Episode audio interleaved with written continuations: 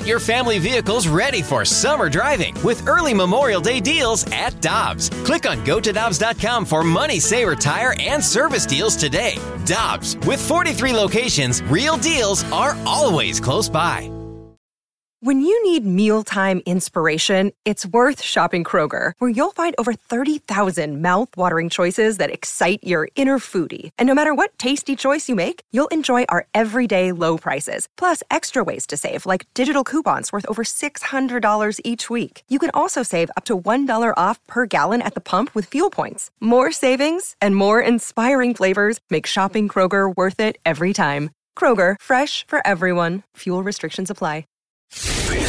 Is the Karraker and Smallman podcast on 101 ESPN.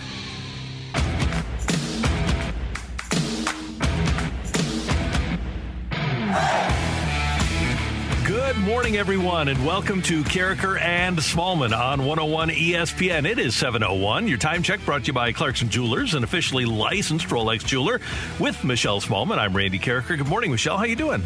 I'm doing well, Randy. How are you? Big night in St. Louis sports. Yeah, it, it, really was great and a big day overnight. If you have not heard, the Blues with their fifth win in a row, three nothing over the LA Kings last night. And Michelle, last night I've, I've got my side by side TVs, and I've got Peyton and Eli on one, and I've got and that's the Saints Seahawks Monday Night Football game, and then I've got the Blues on the other, and I'm focused on listening to Peyton and Eli and watching the Blues. I'm saying, come on, somebody score here.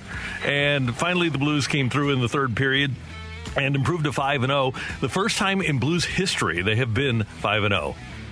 They're playing unbelievable right now and the fact that they're clicking in all facets. You know, you've got the goaltending doing really well. We've talked a lot about the depth on this team, especially with the forwards. But Randy, to see Vladimir Tarasenko look like vintage Vladdy has been the highlight of the season so far for me. And last night was absolutely vintage Vladdy. Six shots on goal, and it was against the Kings three years ago that he suffered the shoulder injury. And last night in the third period, he has an opportunity to score a goal eerily similar to the move move that he made when he when he did get injured against LA.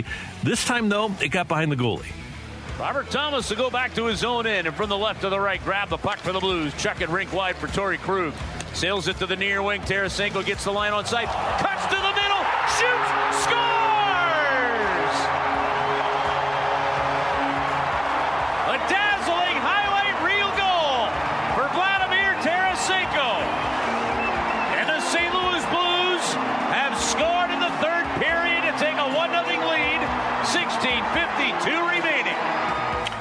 That was vintage Vladdy, wasn't it? That was as good as uh, any goal that Vladimir Tarasenko has ever scored, scored in terms of making the moves, in terms of the laser accuracy of the shot.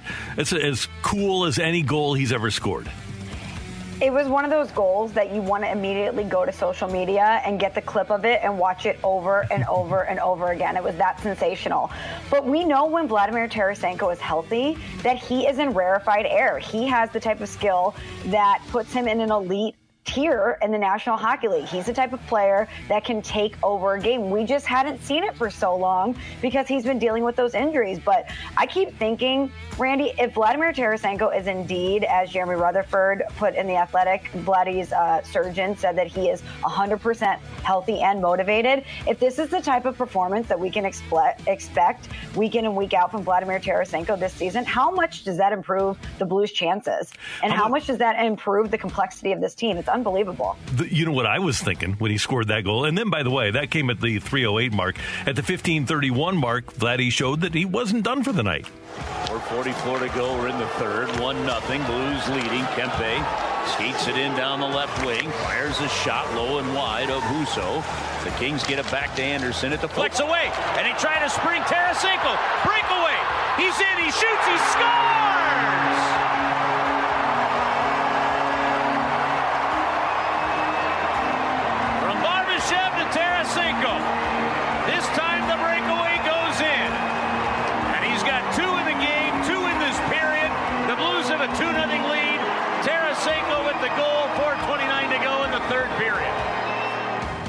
David Perron, who will join us at 8:45, had the Blues' final goal, an empty netter. The Blues win it by a score of three nothing. And Michelle, as Vladdy scored those two goals, I wasn't thinking how this affects the Blues. I was thinking about how this affects his trade value. I really was. really? I, was, uh, I, I started actually. I went to my computer and said, "Okay, let's look at teams that are surprisingly good that have a lot of cap space, or surprisingly bad that have a lot of cap space. Teams that think, okay, all we need is a goal score. That's what my approach was. I, I know it's terrible because I want to be thinking about the Blues being good, but I, I wasn't thinking that when he did that. Well, we had heard from uh, several guests that there had been scouts at Enterprise Center over the, um, you know, the past couple games looking at Vladdy. Obviously, there's intrigue in him around the league, and you're right. If he continues to play this way, that value is going to continue to tick up and up and up. And it doesn't seem like I know Jeremy Rutherford had in his piece this morning that it doesn't seem like Vladdy has changed his mind at all. But that's what I'm thinking, Randy. You're thinking about trade value. I keep thinking, I wonder if Vladimir Tarasenko continues to perform this way. He's playing on a team team that he knows will likely be a, be a playoff team and be able to contend for another championship. His teammates seem to be having good chemistry with him. The fans seem to have forgiven him, chanting Vladdy last night. I kept thinking, I wonder if this continues, if his mindset will alter at all. You, you would hope so, but he, he's not smiling much when he scores those goals. And I, I, hope that's just out of intensity and, and being serious about his craft right now. His first goal, as we mentioned, one of the great goals in Vladdy in his entire career. What did he think? Sometimes you need to try something, not just shoot the puck. So uh, good thing it worked out, but. Uh, uh, I told you before, I don't really like to talk about goals. You know, biggest thing is just you know two goals help the team win. I'm not gonna lie, it's nice to score goals, and uh, like I said, I miss a lot of time. I'm, I'm enjoying my time over there. So uh, I think it's a good start, five five nothing, and we look forward to keep it going. Ville Husso with the shutout. The Blues outshoot the Kings 35-34. They outhit the Kings, who are supposed to be still a big rugged team, 21-14 in hits. And the Blues are 5-0 on the season, and they head to Colorado to take on the Avalanche again, coming up later in the week on Thursday. One more thing, Randy, about Vladimir Tarasenko anytime that he's been interviewed after games, especially when he's scored the goals, he keeps saying goals don't really matter, that it's about the team and it's about the fact that he's out there. I, I can't imagine what that's like when you are one of the best in the world at what you do. You know how, how talented you are at your craft. And then because of circumstances outside your control, meaning injuries, you don't have that. And you're out on the ice and you aren't yourself anymore. I can't imagine what a relief it must be for him to be out on the ice and have moves and, and goals like he had last night to know that he's back. The confidence that that probably provides for him and the peace of mind that that provides for him is probably pretty great. No doubt. The Blues and Edmonton tied atop the Western Conference, both with 5 0 records and 10 points. San Jose has eight points so far. They're still stunningly good at the start of the season. Minnesota, also in the Central Division with a record of 4 and 1, has eight points. All right, the Blues uh, will play again, as we mentioned, Thursday night at Colorado.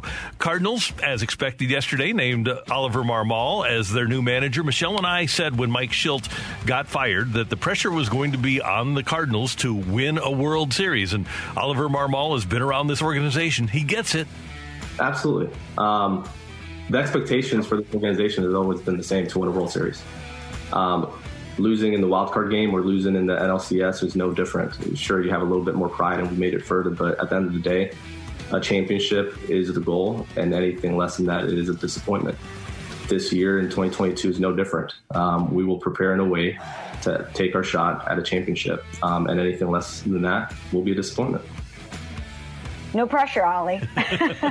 um, but in all seriousness, Ollie Marmol has been in this organization a long time. He he understands the assignment. He understands the task at hand, and I know that a lot of Cardinals fans weren't necessarily thrilled that the Cardinals went again in house and chose another internal candidate. But you have to at least feel good about the fact that it's not somebody coming in from the outside who maybe doesn't understand what the pressure is like for this this Cardinals team or the Cardinals in general. 2022 has long been the year that people circled as as the year that everything should click and the year that the Cardinals are going to contend for the World Series. And nobody knows that better than somebody who's been inside the confines of that building and been on the bench with this club. So he understands what the Cardinals need to do. And Michelle, the expectations shouldn't be exceptional for Ollie Marmol. They should be exceptional for Mo and Gersh to get him the players to win a World Series. Alex Cora did it in his first year, and the Red Sox went out. They, they traded for Chris Sale. They they had already signed J.D. Martinez in Alex Cora's first year as manager of the Red Sox. They got him the tools to win. In the second year for Dave Martinez with the Washington Nationals, they go out and sign Patrick Corbin. They add him to Scherzer and Strasburg they make the moves necessary. Even though they had lost Bryce Harper, they made the moves necessary to give him the tools to win. And Dave Roberts obviously has the tools to win. His first managerial job. He didn't win in his first year, but clearly was given the tools to win by the Dodgers. The thing that the Cardinals have to do is can't expect their manager to be Whitey Herzog and to win games and be a difference maker in his first year. They need to give him the players necessary to win. So while I get that that Oliver Marmol feels pressure. As far as I'm concerned, all of the pressure here is on the front office to give him the tools to win especially when it's been noted that this is going to be a collaborative effort and mm-hmm. has been a collaborative effort with the front office. So I think that does take a little bit of pressure off Ollie Marmol and allows him a little bit of a growth period because it's not just him making all of those decisions every day. It's a group of people that are weighing in on this. And I think especially if the DH does in fact come to the National League, that's that's less tactical decisions that he'll have to make. And it seems like more or less that he was given this role because of his traditional background, the coaching that he has, his influence within the organization, his acceptance of analytics, but because of the, the relationships that he has, the type of people person he is, and the way that he's going to be able to unify and manage personalities within the clubhouse all due respect to the, the young players who made it to the major leagues, and it's not their fault. But you can't have a bench in this day and age of unknown quantities. You can't start a season with Justin Williams and Austin Dean and Andrew Knizner and Jose Rondon. You can't have those guys as Edmundo Sosa, who turned out to be good. You can't have that group as your bench at the beginning of the season, especially when you already know again, all due respect, that Matt Carpenter was finished. You started with a completely terrible bench last season, and you were trying to make it work with guys that you didn't know about. Uh, we're all excited about Lars Nootbaar. We don't know if Lars Nootbaar is a professional hitter. He's obviously a talented player, but they have to enhance their bench and it, it, had been a long time since Andrew Miller had been healthy and good heading into last season. Tyler Webb had had his moments in 2020, but it had been a long time since he'd been good. We questioned the health of the starting rotation heading into spring training, and that question was borne out. That's why I'm saying Cardinals need to get, and there's no such thing as a sure thing, but they need to get more of a sure thing for Ollie Marmol heading into 2022. They they just need to pretty dramatically, I think, enhance what's behind a pretty good starting lineup. I actually would be surprised if the Cardinals weren't aggressive in acquiring those pieces. I know that history has shown that sometimes that doesn't happen, even though they did go out and get Paul Goldschmidt, they did go out and get Nolan Arenado. But I think that they understand that the fan base is restless, that if the, the product is not good, fans are not going to show up. You have a team that made the playoffs that looks like they're primed to take that next step. And you made a shocking decision to fire a manager that had taken the team to the postseason and had a, a general amount of success success in favor of a new and unproven candidate. So they know that their window to win is there, but also that the pressure is on. We have World Series Game 1 tonight here on 101 ESPN, Atlanta at Houston. Charlie Morton, the former Astro, will go for the Braves. He'll be opposed by Framber Valdez, and you will hear the pregame at 6 here on 101 ESPN, 709 first pitch. Last night, Monday Night Football, it was the Seahawks with a late field goal over the, uh, the Saints, rather, over the Seahawks, 13 to 10. And SLU basketball already getting underway. They take on Rockhurst in a preseason game tonight at 7 o'clock at Chaifetz Arena, and tickets are available for that one. That's Michelle. I'm Randy. We're off and running here on 101 ESPN. Next up, an early edition of Take It or Leave It. Get your text into the Air Comfort Service text line 65780. Tioli coming your way on 101 ESPN. We're right back to the Karraker and Smallman podcast on 101 ESPN.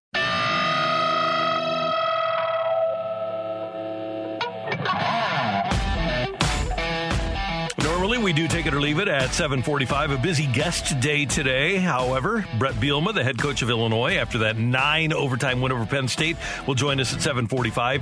Darren Pang at 815, David Perron at 845, and Mike Claiborne at 930. So we're going to get to take it or leave it early, and we do welcome your text to the Air Comfort Service text line 65780. Michelle, Emily, and Randy. And Michelle, Mike Evans, you saw it the other day, caught the 600th touchdown pass of Tom Brady's career in a victory over the Bears. Although they were saying on uh, PTI yesterday that it shouldn't count for as much because it was against the Bears, the 600th. Oh.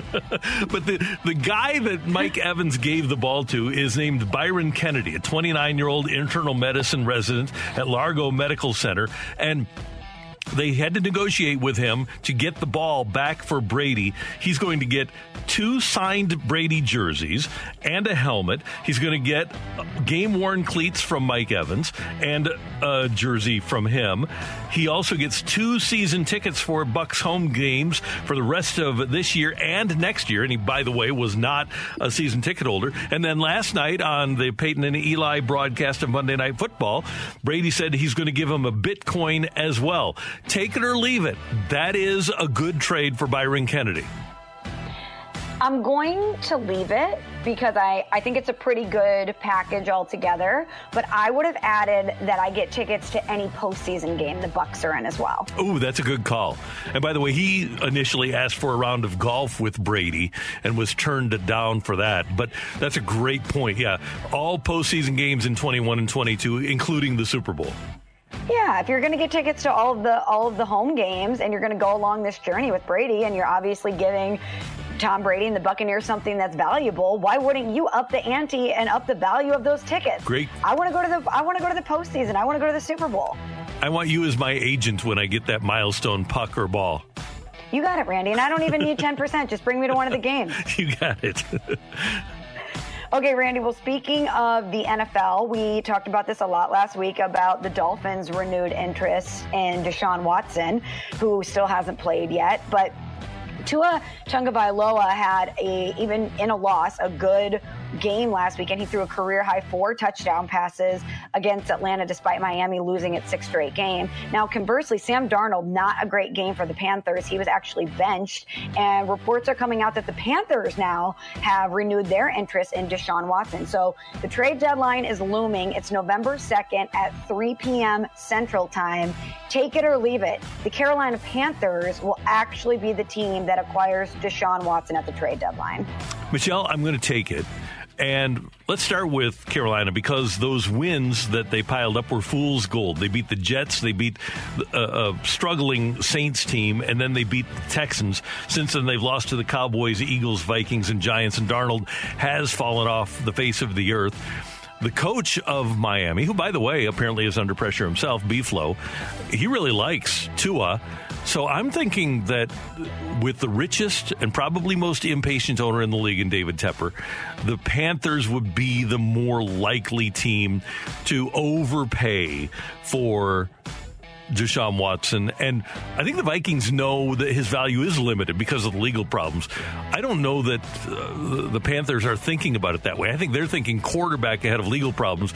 Miami appears to be thinking legal problems ahead of quarterback. Miami has to both owners are in this. Miami seems to have a general manager that's not on board with Watson. Carolina's does. I think that's going to be the difference. Also, if you're Miami, we touched on this a little bit yesterday. It seems a little early to give up on Tua. I, I, know he hasn't lit the world on fire. I know at times he's looked like he's really struggled. He's also dealt with injuries. But this was a guy that you were enamored with coming out of college. Whereas if you're the Panthers, you took a chance on Sam Darnold, and he didn't when he didn't have success in New York, and he's not the guy that you fell in love with. Miami was in love with Tua, so I think it might be a little harder for them to move on from Tua than it would be from the Panthers to move on from Sam Darnold. And even with the addition of Jalen Waddle, Tua does not have a lot of great tools to deal with. The Panthers have really upgraded, and I know McCaffrey is hurt, but they have three really good wide receivers. They have a better offensive line. Miami needs to help Tua out a little bit as well, or Watson if they get him. All right, your text 65780. Emily, what do we have? This one is from Mike from Oakville. Take it or leave it. The Blues win the cup, but the Cardinals don't make the playoffs in 2022. Oh. I'm going to leave that because I don't think, Michelle, that the National League Central is going to be overwhelming. We kind of touched on it yesterday, but there's a lot of work for Milwaukee to do to improve their offense.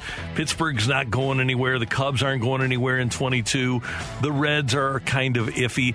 I like the Cardinals' chances actually to make the playoffs better than I like the Blues' chances to win the Cup. So, and uh, you know what? My early Cup favorite is Edmonton. They hired Ken Holland. Dave Tippett's doing a good job as their head coach. So I'm going to leave that one. I'm going to leave it too. It's much easier to make the playoffs than it is to win a championship, obviously. And even though the Blues look incredible, they're off to an historic start. I think it'll be a massive disappointment if the Cardinals don't make the playoffs. And unless there's some catastrophic injuries that happen that we can't predict right now, there's no reason that they shouldn't win the division. From the 314 ticket or leave it, Tarasenko withdraws his request to be traded. I'm going to leave that just simply because of what we saw all summer long. And I have to believe there's somebody in his ear, uh, re- some sort of a representative or family member, somebody who's in his ear about wanting to leave the Blues. I'm going to leave it as well, even though I think when it actually comes down to the, the decision time or for him to actually move, that it'll be a tougher decision and a tougher transition than maybe it would have been this summer. But I think he'll feel wanted by another team. He'll feel vindicated that he's co- said that he's healthy and he's motivated and he's still the same Vladimir Tarasenko. And I do think he'll eventually move on. From the 314 ticket or leave it, the Astros win the World Series in five games. I'm going to leave that. And Michelle, the reason is because I think that Morton and Fried can win some games for Atlanta. Morton is a big game pitcher. Heck, he he pitched the clincher for the Astros in 2017. So I don't think it'll be five. I think Houston will win it, but I don't think it'll be as quick as five games. I think Houston will win it as well. I'm hoping that we see a seven game series, but I'm with you. I think it, it goes at least six. From the 636 Take It or Leave It, the Cardinals signed Kyle Gibson, Jon Lester, Eddie Rosario, and Albert Pujols in the offseason. I'm going to leave that. And by the way, Gibson, I believe, has one year left in Philly. I don't think that he is a free agent. I would leave that just on the Albert Pujols edition alone. Yeah, Albert does not run particularly well anymore. He kind of runs like me, which is really slow and bad. We both run like we have, we're old and have sore feet.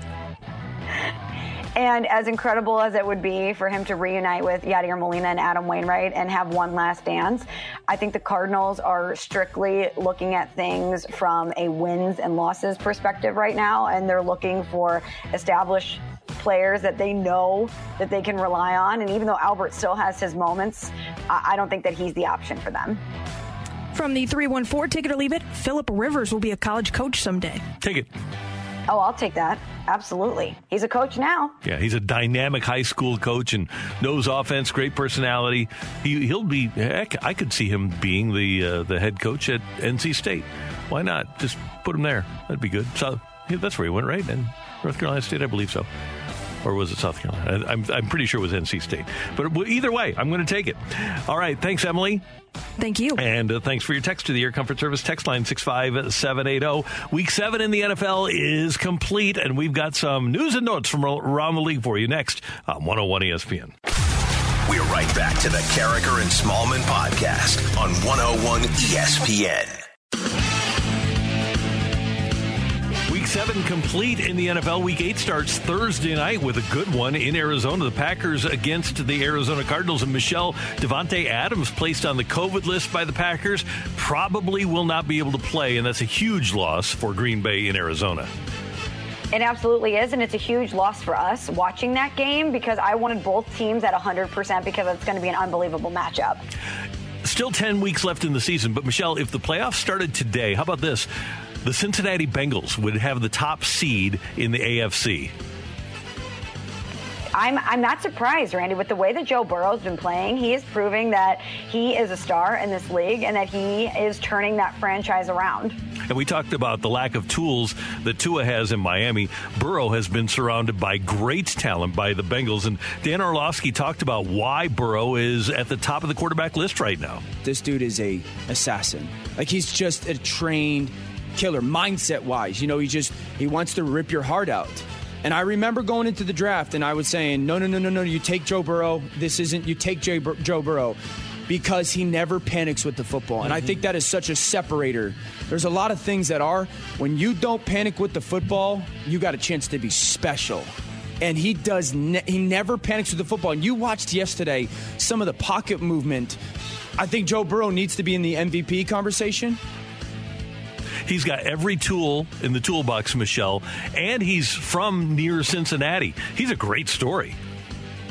He is, and Randy, I don't know if you saw this quote, but he was talking about going into Baltimore and what was going to be a hostile environment. And he said, I played in the SEC. I played in crowds that were way louder and way more intense than this. And Dan Orlovsky is correct. He's an absolute assassin.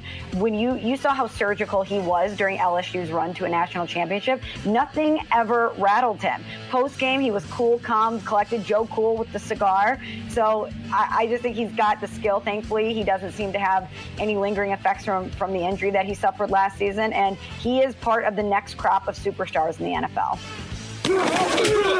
Meanwhile, while the Bengals would be the top seed, the Chiefs are the 11th seed right now in the AFC. They're in third place in the AFC West. Patrick Mahomes tied for the league lead in interceptions. Rex Ryan, why are the Chiefs such a mess? There's two things. Number one, that offensive line is awful. They, they've given up more pressures than any the, any team in the league. Don't, they don't even have to bring any, extra guys. Any team in the league, but their defense, their defense, like, hey, they did a great job stopping Derrick Henry. What? The, part of Derrick Henry running the football is the fact you got one on ones on the outside. And you didn't do anything to stop a you know the Brown kid. Like it, it was a beatdown. So Kansas City can't stop the run. They can't stop the pass. They, they can't generate a pass rush with a four man rush. If they send guys, they can't cover anybody in the back end. And, and so to me, it, it looks like a dang disaster. Michelle, the only team in the AFC that's allowed more points so far than the Chiefs is Miami. Chiefs have allowed 203. Miami has allowed 207.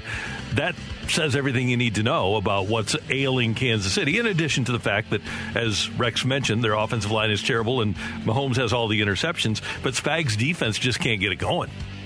No, the defense is historically bad. The offensive line has not been great. And Patrick Mahomes has been able to be a band aid for a lot of issues that the Chiefs have had prior. The defense was a question before. But when you have an organization and a team that has won a Super Bowl, had two appearances in a Super Bowl, they've won the AFC West every year since 2016, you just assume that they'll figure it out. You just assume that Patrick Mahomes, despite everything that the Chiefs are dealing with, will find a way to figure it out because we've seen him do it so many times, but I don't think even he can overcome this. And I think he has been part of the problem this year. Granted, a lot of it's not his fault, it's the circumstances around him. But Randy, I don't know if they make the playoffs. No, it's going to be hard for them the way things are going right now. A team that you can assume will not figure it out is the New York Jets, who have lost quarterback Zach Wilson for a couple of weeks with a PCL sprain, and they went out to get another quarterback Joe Flacco, their previous backup, is now back as their backup as they made a trade with Philadelphia so that Flacco can fill in for Zach Wilson. Talk about inept. That is an inept organization. Yeah, can you imagine being a Jets fan and and Joe Flacco's the move? And no disrespect to Joe Flacco, but I just can't imagine that that is going to cause any excitement or relief amongst Jets fans. It has to be a very tortured existence to be a Jets fan. And if there's ever a question about whether or not the NFL is fixed, Benny Cunningham, former Rams running back, suggested last year that he thinks the NFL is scripted. No league, if they're scripted, is going to have two franchises as bad as the Jets and the Giants in New York. No, absolutely not. And don't you think they would have scripted the Rams to win the Super Bowl in the return to LA so they would put butts in the seats there as well? Yeah, that uh, unfortunately it used to be scripted, but it's not anymore. Oh. Michelle, we, we talked about Tua a little bit earlier. Uh, Tua Tagovailoa on the Deshaun Watson trade chatter. I want you to decode this for me. Quote, I do hear it, I just don't listen to it. Okay, the decoder says, I hear it, I'm annoyed by it, I'm hoping that the rumors aren't true. Yeah, it's he, he hears it clearly. He's listening to it. I think what he needs to say is, I hear it, but I am in uh, repression mode here. I'm going to just, I, am going to not believe that this is happening to me, that the Dolphins would take this guy, of all people, to come in and replace me after I was their dream candidate and they did tank for Tua.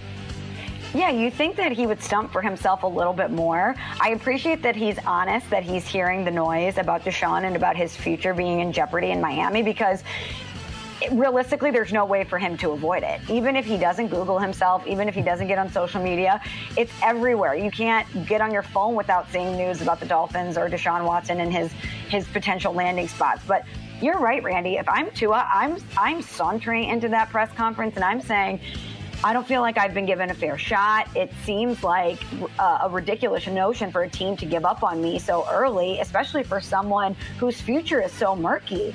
I have a spotless record. I, I am a quarterback that could be the face of a franchise. You could put me on a billboard. I don't know if you could say the same about some other potential quarterbacks who are out there looking for a job.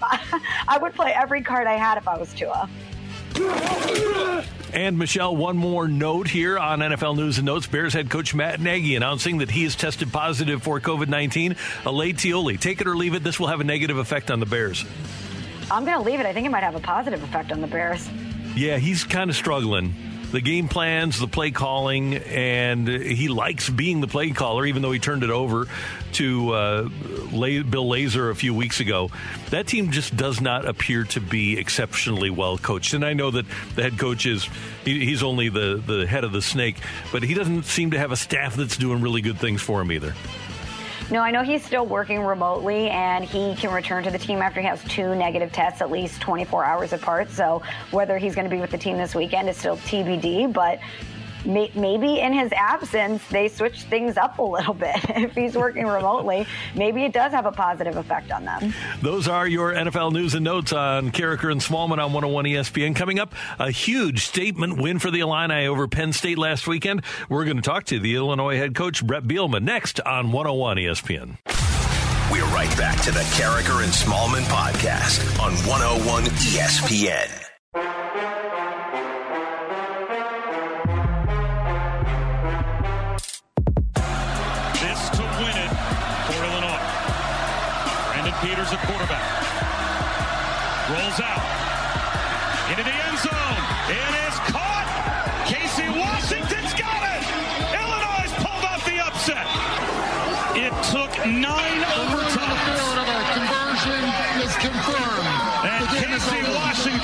Catches the game winner from Brandon Peters. And Illinois has pulled off the road upset.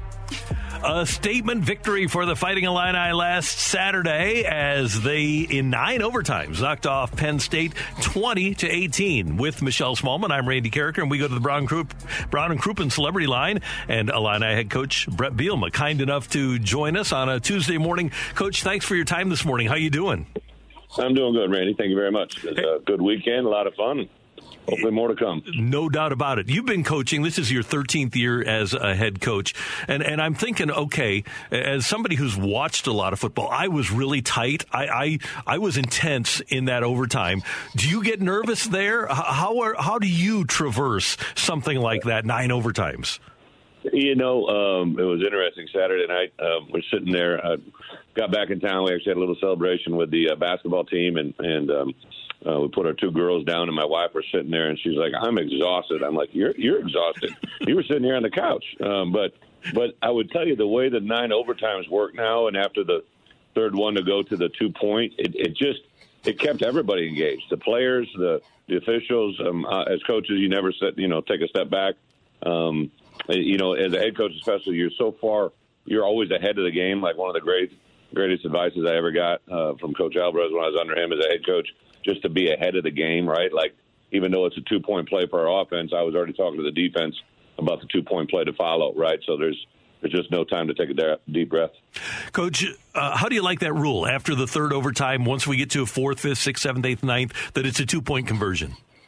You know, Randy, it, it, it really um, uh, it, it's different. So uh, while I was sitting there Saturday night too, I saw a quote that um, the, la- the the longest six overtimes in college football um, I've actually been a part of three of those six. As crazy as that sounds, um, we had a long one against uh, Ole Miss and a long one against Auburn when I was at Arkansas.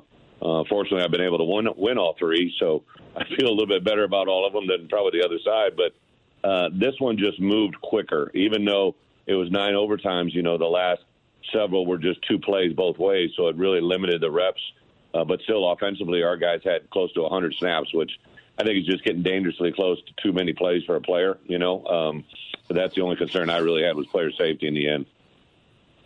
Coach, you mentioned getting home and celebrating with the basketball team and with your wife. I was actually in college when Illinois upset number one Ohio State in Columbus, and I remember what it was like when the team came home. What was the energy like in Champaign when your team arrived back after that massive win?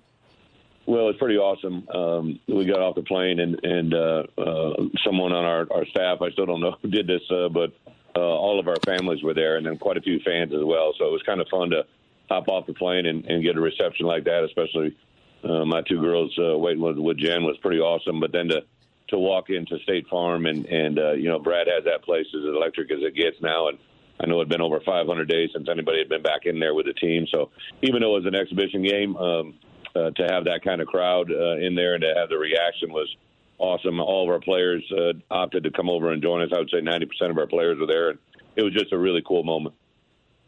And not only was it in an incredible game coach, but it was your 100th victory as a head coach. I know you got the game ball from Josh Whitman, the AD, but that's a pretty special way to mark that milestone.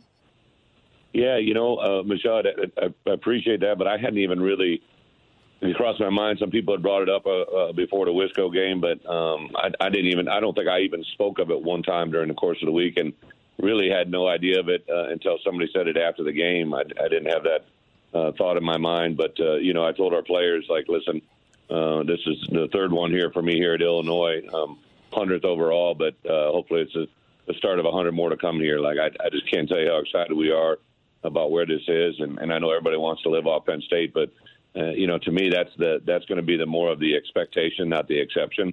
Um, and and to get our guys to understand that, Josh made reference that I think it was only the third time in the last 50 years that we've been a beat a top 10 opponent on the road, and um, you know, to do it this at this point in, in our new regime and and uh, the new opportunity we have in front of us. Hopefully, that's just more to come. And, and, Bret, I started this interview by saying it was a statement win for the Illini. It only becomes a statement win if you get it to where you want to go, right? That's exactly right. And and I I did tell our players right. Um, you know, the moment there after the game, the celebration, uh, the fans that were there, uh, the celebration back in Champaign. And um, we're not going to ask Michelle what she did uh, that night when they beat number one afterwards. But our, I know our players had, I'm sure, a great uh, a great evening and celebration. But it it was Sunday. We came in and I, I actually cut short our, our meetings about the game against Penn State because I wanted to emphasize to turn the page to to Rutgers. This is a very good football team that, uh, you know, unfortunately hasn't been able to get on top in a Big Ten win, but they're very well coached. They're very tough. Uh, they emulate a lot of the things that we're trying to instill in our program here. So uh, it's all great about what happened, but but the standard norm now has to be move on and let's get a, let's get what we got to get done here in Memorial Stadium this weekend, uh, Saturday at 11 o'clock in front of our home crowd. There were so many impressive performances in that game, coach, but I was really impressed by Brandon Peters. He was cleared to play last Tuesday. He didn't get a ton of reps during the week. He didn't get the start for that game, but he comes off the bench after Art was injured in a massive moment and he delivers for your team.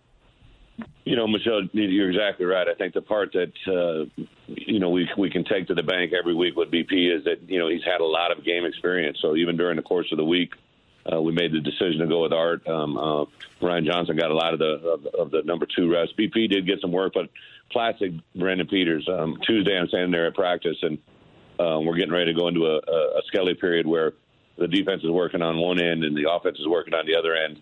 And he came up to me, and goes, "Coach, can I go down and throw the the defensive Skelly? Can I go down and emulate Penn State as the quarterback?" And I just said, "Absolutely, my friend," and and uh, went down there, and it might have been one of the biggest things that our defense was able to get done in their preparation. You know, just a selfless act. It seems like uh, the one thing this team possesses. We lost three starters offensively. Uh, Vederian Lowe, uh, obviously Art and uh, Chase Brown during the course of the game, and it was just next man up syndrome. And they've done a great job all year at being resilient. Hey, Bret, I know that you guys are always looking ahead, and I, I want to know just because we don't get inside the curtain, behind the curtain, after a win like that, how quickly do you get in touch with recruits and say, hey, did you see that? And do you have a plan for that? After a big win over Penn State, how quickly does a recruit hear from Illinois and the Illinois staff? Yeah, it's a great point, uh, Randy. So, one of the things that Josh afforded us to do here, Pat Hamilton um, is my director of personnel, direct, really director of recruiting. Uh, I got a small army of about six, seven people that uh, immediately took to social media. The graphics that we put out, um, you know, Chase Brown getting the recognition that he did yesterday as a Rose Bowl Player of the Week, the Big Ten Player of the Week. Uh, obviously, the team getting recognized as a National Team of the Week by Cheez It. Like, it just, just an endless outpouring. And anything that I do, believe me, I am the last thing I want to do is social media. Believe me, all right. But the the part that I do realize, and and anything that I retweet is usually uh, garnered towards uh, two things: either you know respect to my players and, and what they've accomplished. Um, you know, for Chase Brown to be standing on the field and have a Rose Bowl emblem beneath them about the Rose Bowl Player of the Week is like to me just like a a sign of where we want to go. Correct, but a lot of it is is is anything that I know a recruit, and even sometimes specifically, I may retweet uh, uh, something publicly on my account, but I'll direct message that or, or send it in a text to the recruit that I'm, I know will look, be looking at it or that it's directed at. Um, obviously, with the offensive line and what they accomplished this past weekend, anybody that was on our radar, you know, definitely getting, getting a lot of information. Running backs, um, uh, the way our defense played, um, and even to parents, right? A lot of times I'll group message in a, a young man with his mom and dad or his uncle or his coach, whoever's important, to make them see the lights. Coach, you, you mentioned turning the page and um, getting ready for Rutgers this weekend. I imagine that's a pretty hard emotional high for your players to come down. So, what are the conversations that you're having with your team to make sure that they don't get swept up in the Penn State game and that they're ready to go this weekend? So it's it's really right human nature. Um, just like I said, you know, it's only been three times in 50 years to beat a top 10 on the road. Um, Josh had never, or AD, right? He had never been exper- experienced it as the athletic director. So um, I knew it was foreign to him. I definitely knew it was foreign to our players. So listen, I let them enjoy the you know the moment, the evening, the, the ride home. Uh, but Sunday we took a, we took a pretty strong stance, and to this morning I'm going to go into a, a team meeting here at 8:30 and I've got a message that uh, you know directs right at Rutgers and and to get their attention because the things I can't control, I can control what's in this building, but we only get them for two hours a day, two to three hours a day. Uh, the part that I don't, you know, have a handle on is, you know, when they go home, you know, their their mom, their dad, their uncle, uh, their girlfriends, their their their their close friends of high school that are calling them and Tuesday, Wednesday, Thursday of this week, they're telling them how great they are. You know what? we don't need a pat on the back. We need a kick in the in the in the, in the tail to get where we need to be. You know, and that's that's kind of got to be our driving force. Again, it's it's the expectation around here that we want, not the exception. Hey, Coach, one more thing from me, and it's in regards to implementing your program and having everybody understand. And I remember when Coach Vermeil came to the Rams, it, it took him a year to change the culture and get everybody to understand exactly what the program was about and, and what the expectations were, like you just mentioned. How close to that you, uh, are you? having everybody, everybody on the staff, everybody in the building, all the way down through the players and the equipment guys, to having everybody understand what this is all about? About that you're implementing? You know, it's a great point you just made, right? It's everybody thinks it's about the players, and it is.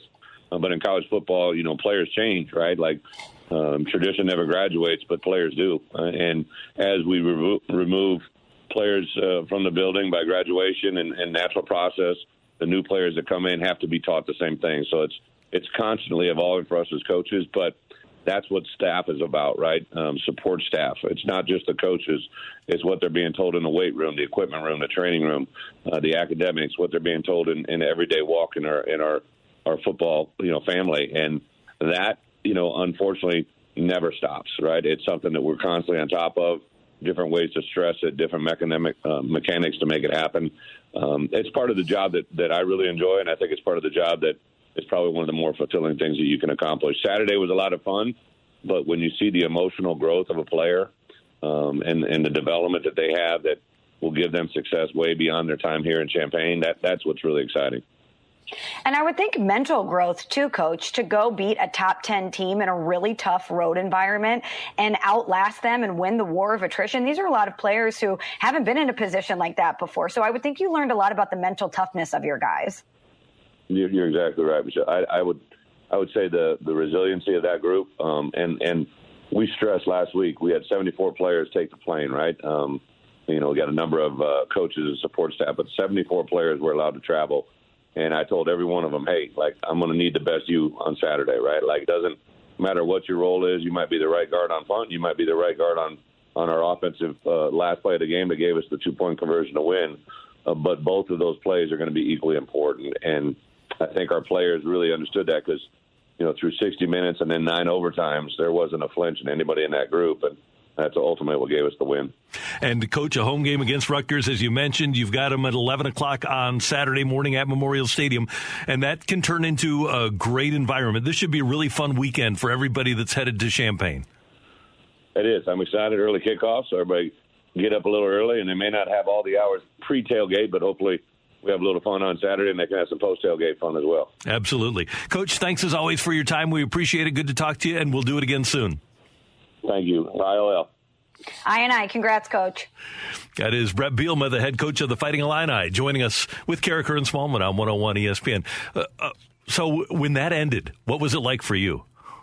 I couldn't believe it. I couldn't believe it. Randy, my phone was going nuts. I had to just sit there for a second and be like, they did it. They won that game. because as I just mentioned to coach, this is a program that hasn't had a lot of moments like that over the past decade. And I, I mean, the last time was 2007, I believe, when they beat number one ranked Ohio State in Columbus. It's been a long time coming. And to think that coach Bielema could get that done this early in his tenure and get, get a signature win and get a, get a galvanizing win for this program program. And as you mentioned, what that could do for recruiting, it was just a, a big wave of emotions. And I was incredibly proud of, of my alma mater and of that team hey, Illinois, Iowa is going to be there every year. Minnesota, as long as PJ Fleck is going to be there. Wisconsin has a terrific program. But I think Illinois very quickly can have a better program than Purdue, better program than Northwestern, better program than Nebraska. And they can be f- battling for a Big Ten championship. This guy's done it before. They can do it pretty darn quickly, although you still have to deal with the Ohio States and Michigans of the world, but he's doing a really good job there. That's Michelle. I'm Randy. Coming up, there was an interesting note that I thought came out of the Oliver Marmol press conference yesterday, and it actually came from John Mozeliak, and it's next on 101 ESPN. We're right back to the Karraker and Smallman podcast on 101 ESPN.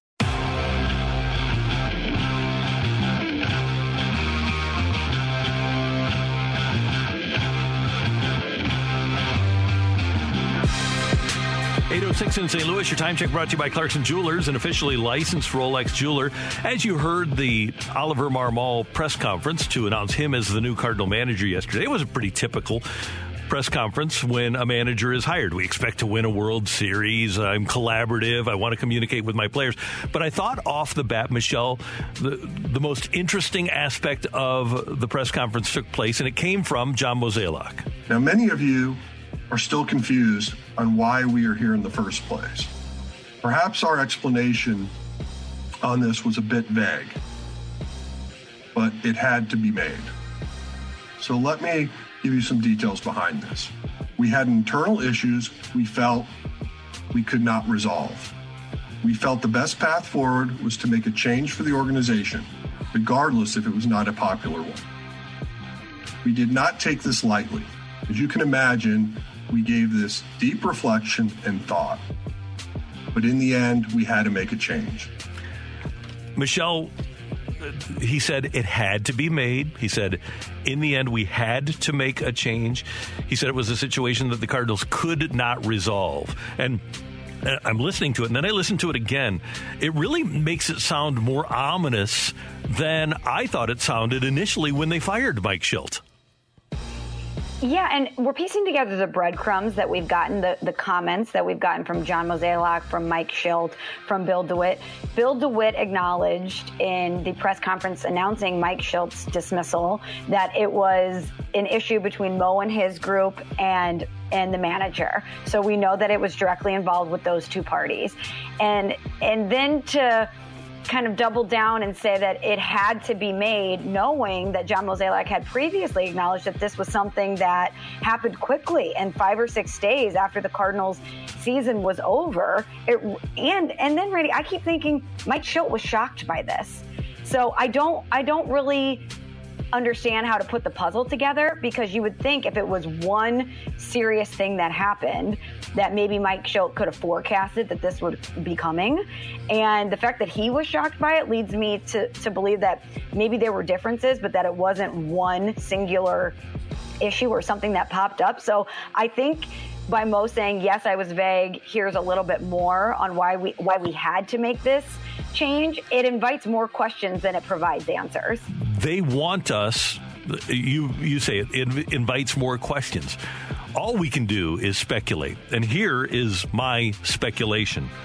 I would suggest, especially because BK asked Oliver Marmol yesterday how his hitting philosophy aligned with Jeff Albert. And Marmol made it a point to say, We are aligned. My guess is that in that last meeting, that Friday after the season, that Mike Shildt said, Hey, it's Jeff Albert or me. And the Cardinals decided, okay, well, it's Jeff Albert. And that's something that you you can't resolve. It's one or the other. It's a decision that had to be made because you are keeping Jeff Albert, and if you keep Jeff Albert, you can't keep Mike Shildt. That's to me the most logical scenario because I don't think it was anything nefarious. It seems to me that it was a baseball decision, and clearly Mo and his staff, they are all in on Jeff Albert. So if Mike Shildt said it's him or me, that is a decision that has to be made, and it's something that you clearly can't resolve. You can't go back and say, Are you sure? It's either him or you. That's what I'm thinking. That's my speculation. And I know that down the stretch, the Cardinals obviously went on an historic run. The offense showed a lot of improvement. It seemed like uh, certain players, especially young guys like Tyler O'Neill, Harrison Bader, were really clicking. So I understand why the Cardinals would have more confidence in the Jeff Albert approach, given what we saw at the end of the season. But when Ollie Marmol says yesterday that the philosophies are aligned, but that he also believes there are areas of messaging that will improve upon that harkens back to what John Mozeliak told us earlier this season when the Cardinals offense was stagnant, that the messaging might not have been correct for a certain players. So if after the season, even despite the success, you're still saying that the messaging needs to be improved upon, that's a little bit of a red flag to me. And I wonder if they bring in another voice, another voice that is aligned with their philosophy, but that can help players better understand this high level curriculum. You already have Jobel, you already have uh, Jeff Albert, now you have Oliver Marmol in the mix as a voice. Maybe you bring in another voice that perhaps can relate that message, relay that message better to the players. But if you're going to all of these lengths to make this message translate? At what point do you adjust the message, period? If it's not computing with the players, and clearly some guys it, it, it, has clicked, but if as if you're taking a holistic approach to this as, as a team as a whole, and you're still concerned about messaging at this point of this experiment, maybe it's not the messaging, maybe it's the subject matter. That could be, but clearly the people in the Cardinal front office, and this is, again, all speculation that was invited by Mo, but clearly they are all in and they're seeing what they perceive is the desired product from the Jeff Albert philosophy, not only at the major league level, but a lot of guys succeeded at the minor league level with this philosophy too.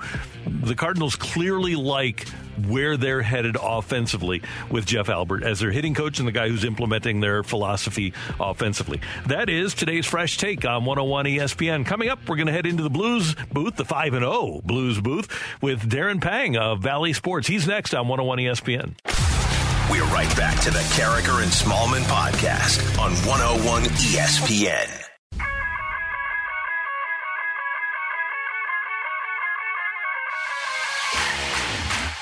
With Michelle Smallman, I'm Randy Karraker, and we head to the Brown and Crouppen Celebrity Line. And joining us in the Blues booth, as he does every Tuesday morning, is Darren Pang of Bally Sports and the Blues 5 and 0, and Panger and JK and the gang at Bally having a lot of fun. Panger, good morning. How you doing?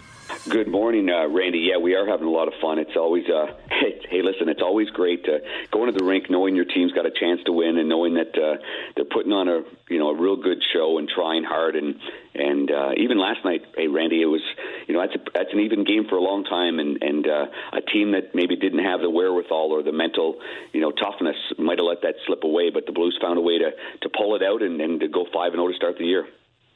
Panger, speaking of fun, it's been so fun watching Vladimir Tarasenko. We're seeing shades of vintage Vladdy here, and he's playing right now like a man on a mission.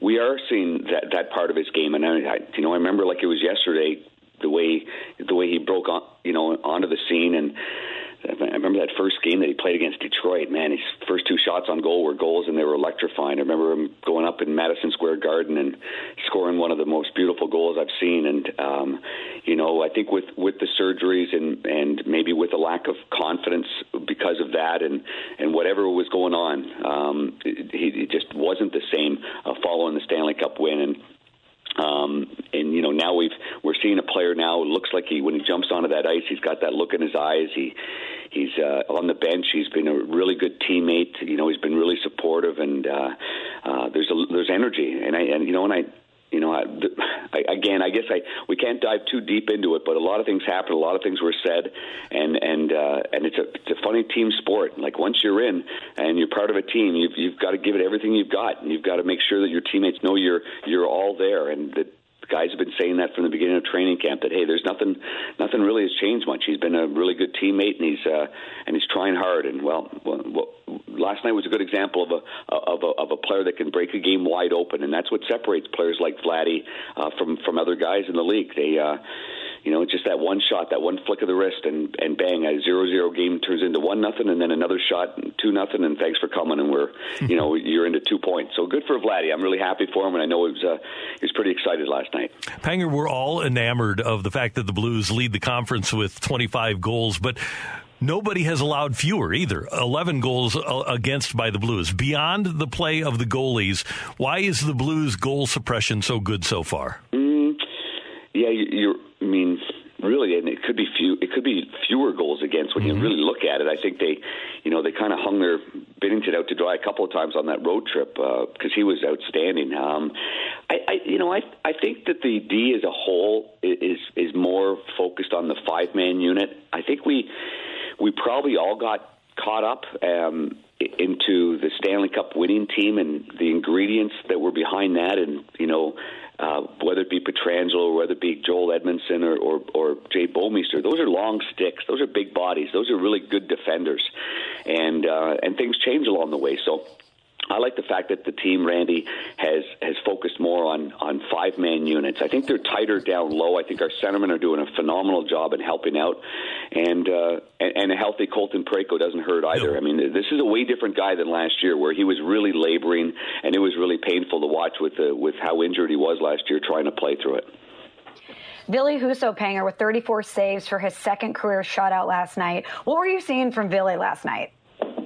I, he was just rock solid. Um, you know, right off the bat, he wasn't under siege. It wasn't like he had a lot of quality shots right away. I thought the guys did a great job of keeping LA to the outside, and you know, he's a good angle goaltender. He's um, he, he he's really good when he gets set in his position, and the shots are from the outside. I mean, we watch him practice nearly every day, and he's he's he's hard to beat that way. The other part I liked about it was LA was was fairly good down low, and they had several wraparound attempts. And I I thought he was really good at reading those plays and um, quieted things down. And Craig Berube told us that before the game. I I, I don't need Ville to keep the puck moving, and we can take a face off because we're good at that. So I thought he did a really good job of that and slowing slowing some of that down and not making one of those mental errors, just trying to keep the play alive. It seems like after the injury plagued year that Robert Thomas had last year, that he seems to be back on that ascending path that he was on a couple of years ago. I, I would agree with that. I think this is the way he started the season last year. Um, really confident, had a great camp. Uh, you know, I know us, the broadcasters that kind of hunker around there and watch. We're all kind of, you know, putting our money on what pony, and it was like, ooh, Robert Thomas is going to have an unbelievable year. And then, you know, you know, there was one thing after another, it, it just he got halted, whether it was an injury or just a lack of confidence or down on himself. Um, but, uh, you know, this year he starts it out again, and, and he's been phenomenal, uh, just phenomenal. Um, and I like the fact that you know that that line, I, I, you can call it one, two, three, or four. I, I don't care what you call it. I call it a really good line. When Barbashev's working as hard as he works, uh, and and and you know, and and now every single shift, you know, Vladdy Tarasenko is, is working hard for his teammates. He's battling for pucks. There's some chemistry there, and uh, what makes that line so dangerous is that Craig Berube can get a lot of matchups, whether it's at home or on the road. And you know, last night it happened a few times. That I, I didn't think the third line for for LA um, you know, could match up against them. And, and sure enough, they, you know, I, I thought Craig did a great job too. But um, that that's one of the best, you know, so far what I've seen. It's one of the best lines in hockey, let alone uh, if you want to call it a third line. David Perron with his sixth goal of the season. That's a team high. And it, he's been so impressive this season, Panger, but he was nursing that injury that almost caused him to miss the opener. It, it just seems like he's aging like a fine wine. Yeah, he is. I call him a 1988 uh, Chateau Perron. Um, yeah, um, and and he likes wine, so that's it's it's okay. He's okay with that. Um, yeah, it, it is it is something, isn't it? Um, you know, uh, certain players. I, I don't know. They, they make their adjustments. I mean, I think there was a time not long ago that many observers and probably many pro scouts wondered you know where David Perron was heading, and you know he did a. There's a number of things that he did to change his game, and he and I have spoken about this many, many times. There was a, an assistant coach in Pittsburgh, Rick Tocchet, that's now over at TNT, um, who really worked with him on his shot uh, on changing his stick a little bit. Uh, then he went over to the Vegas Golden Knights, and, and Jonathan Marchessault was his buddy, and Jonathan convinced him to, to change the flex in his stick, change the length of the, change the curve of it, and and I do believe that that those those things. Ha- I mean, I don't, I don't put him in a better spot. Put him, I mean, put him to where he is right now. Now, obviously, he's a talented kid and he's got some great hockey sense, but you know, there's things along the way that he also made adjustments to stay relative um, and relevant. I think so in the league. Like I think he he did it himself. So now here we have a guy that has great chemistry with Ryan O'Reilly, has great confidence. The coach leans on him. The, I think Craig Berube's given him a lot of confidence as well. And so all that now you've got uh, now you've got some grapes that are just uh, uh, about to head into the bottle. And I think he's got what he's probably got four or five really good years left in him, and that's that's saying an awful lot. And Panger, when you look at that line without Brandon Saad, when everybody's healthy and back, Buchnevich came back last night. The best thing that you can have on a hockey team or on any athletic team is competition for playing time. That's what everybody wants. And the Blues will have a lot of good players competing for not as much playing time, won't they? Well, that's that's just a fact. I mean, you know, and things happen. I mean, there's you know injuries happen along the way, and you know one injury, you know, to uh, to a player opens up the door, and um, you know, like Kyle Clifford had the door opened up, and he stepped in there and you know played really well. Um, you know, Jake Neighbors hasn't taken his foot off the off the pedal, and uh, you know, and that's not allowing anybody else to jump in. Um, we've got guys in the minors that uh, probably were shocked that he, they went through waivers and are ended up in the American Hockey League. So yes, very very deep club. Um, I'm really looking forward to seeing Saad you know, on that on that line, and then Klim Kostin will have to fight his way and claw his way for for another opportunity, whether it be on the fourth line or being out of the lineup, and that's waiting again for that opportunity. But you know, the Blues are as deep as any team in the National Hockey League, um, um, and and can do you know, they can play the game any which way you, you want to play the game, and I think that's the impressive part about it. Hey, Panger, before we let you go, uh, and the Blues have a couple of home games. They have Colorado and Chicago coming up, but on November 14th, Edmonton is in town, and we've all been waiting for the Oilers to supplement Draisaitl and McDavid, and Ken Holland and Dave Tippett appear to have done that. They're off to a 5-0 start, just like the Blues, and I know that you keep an eye on every team. How excited are you to see those two players now being supplemented by some depth in Edmonton?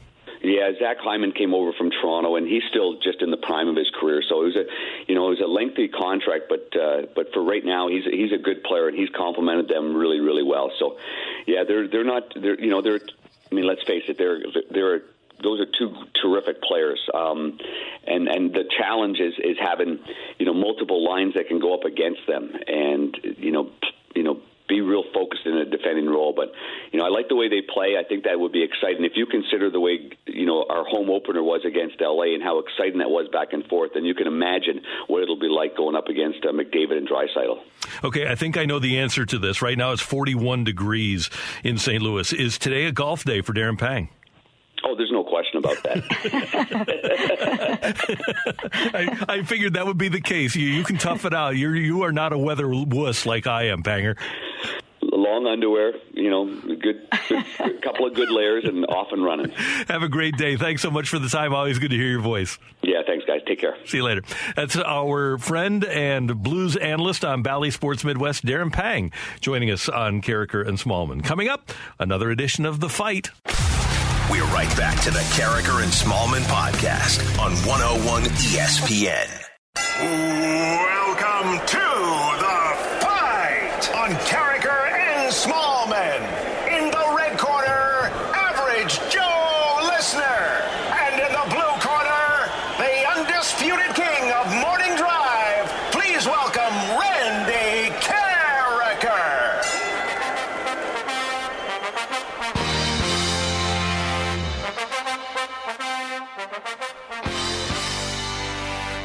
It's Karraker and Smallman here on 101 ESPN. It is 8:36. That time check is brought to you by Clarkson Jewelers, an officially licensed Rolex jeweler, which means it's time for the fight.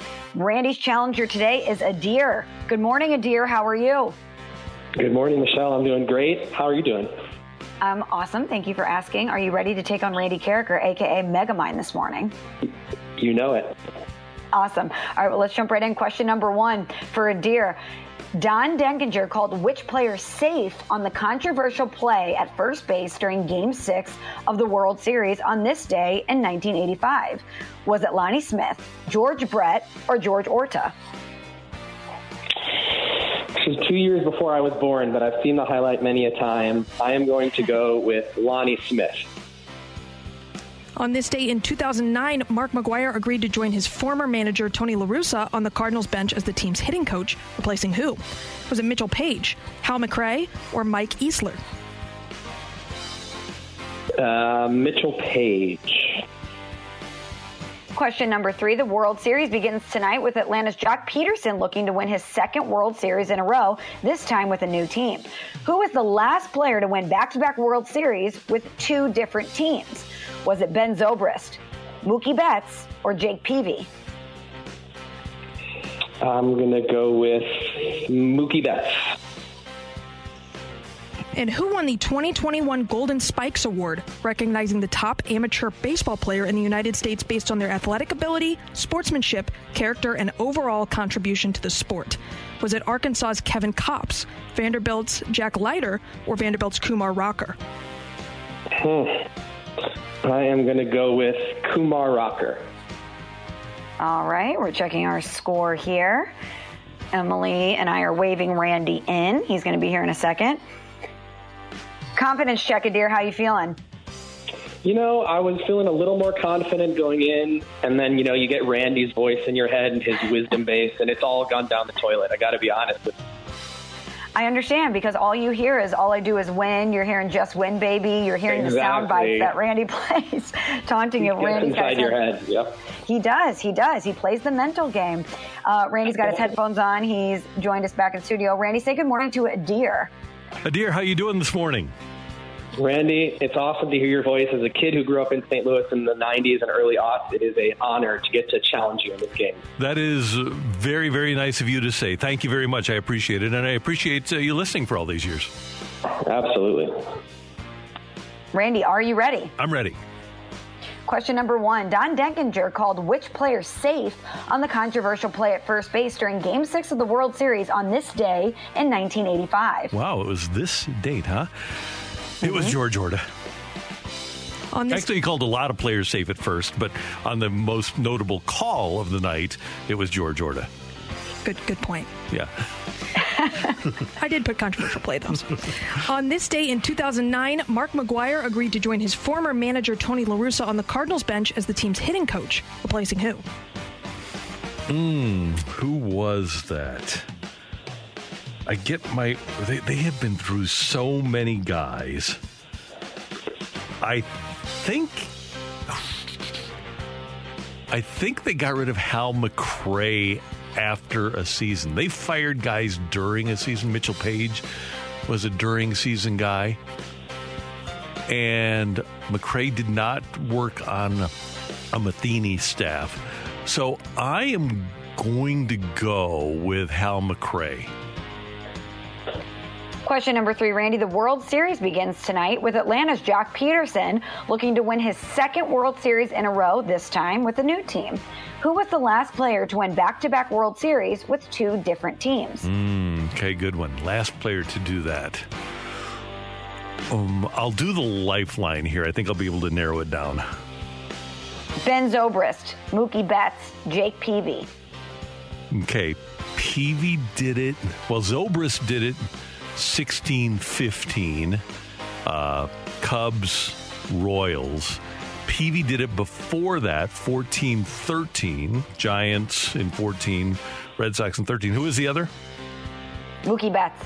Mookie Betts. Uh, did he do it back to back? 18 with the Red Sox, but not 19. Uh, because that was the Nationals, and then 20 obviously was the Dodgers. So I'm going to go with it being Ben Zobrist, 15 with the Royals, 16 with the Cubs. And last question Who won the 2021 Golden Spikes Award, recognizing the top amateur baseball player in the U.S. based on their athletic ability, sportsmanship, character, and overall contribution to the sport? 2021? Yes. Most recent. Um, I'm going to go with. Uh, I'll go with one of the Vanderbilt guys. I guess I'll go with Jack Leiter. All right. Did Adir take down Randy after listening to him all of these years? Was he able to take Randy down in the fight? Emily, let him know. The winner and still champion of the fight, Randy Karraker. Brought to you by Optical Expressions, providing St. Louis with top quality eye care and eyewear since 1997. All I do is win, win, win, no matter what.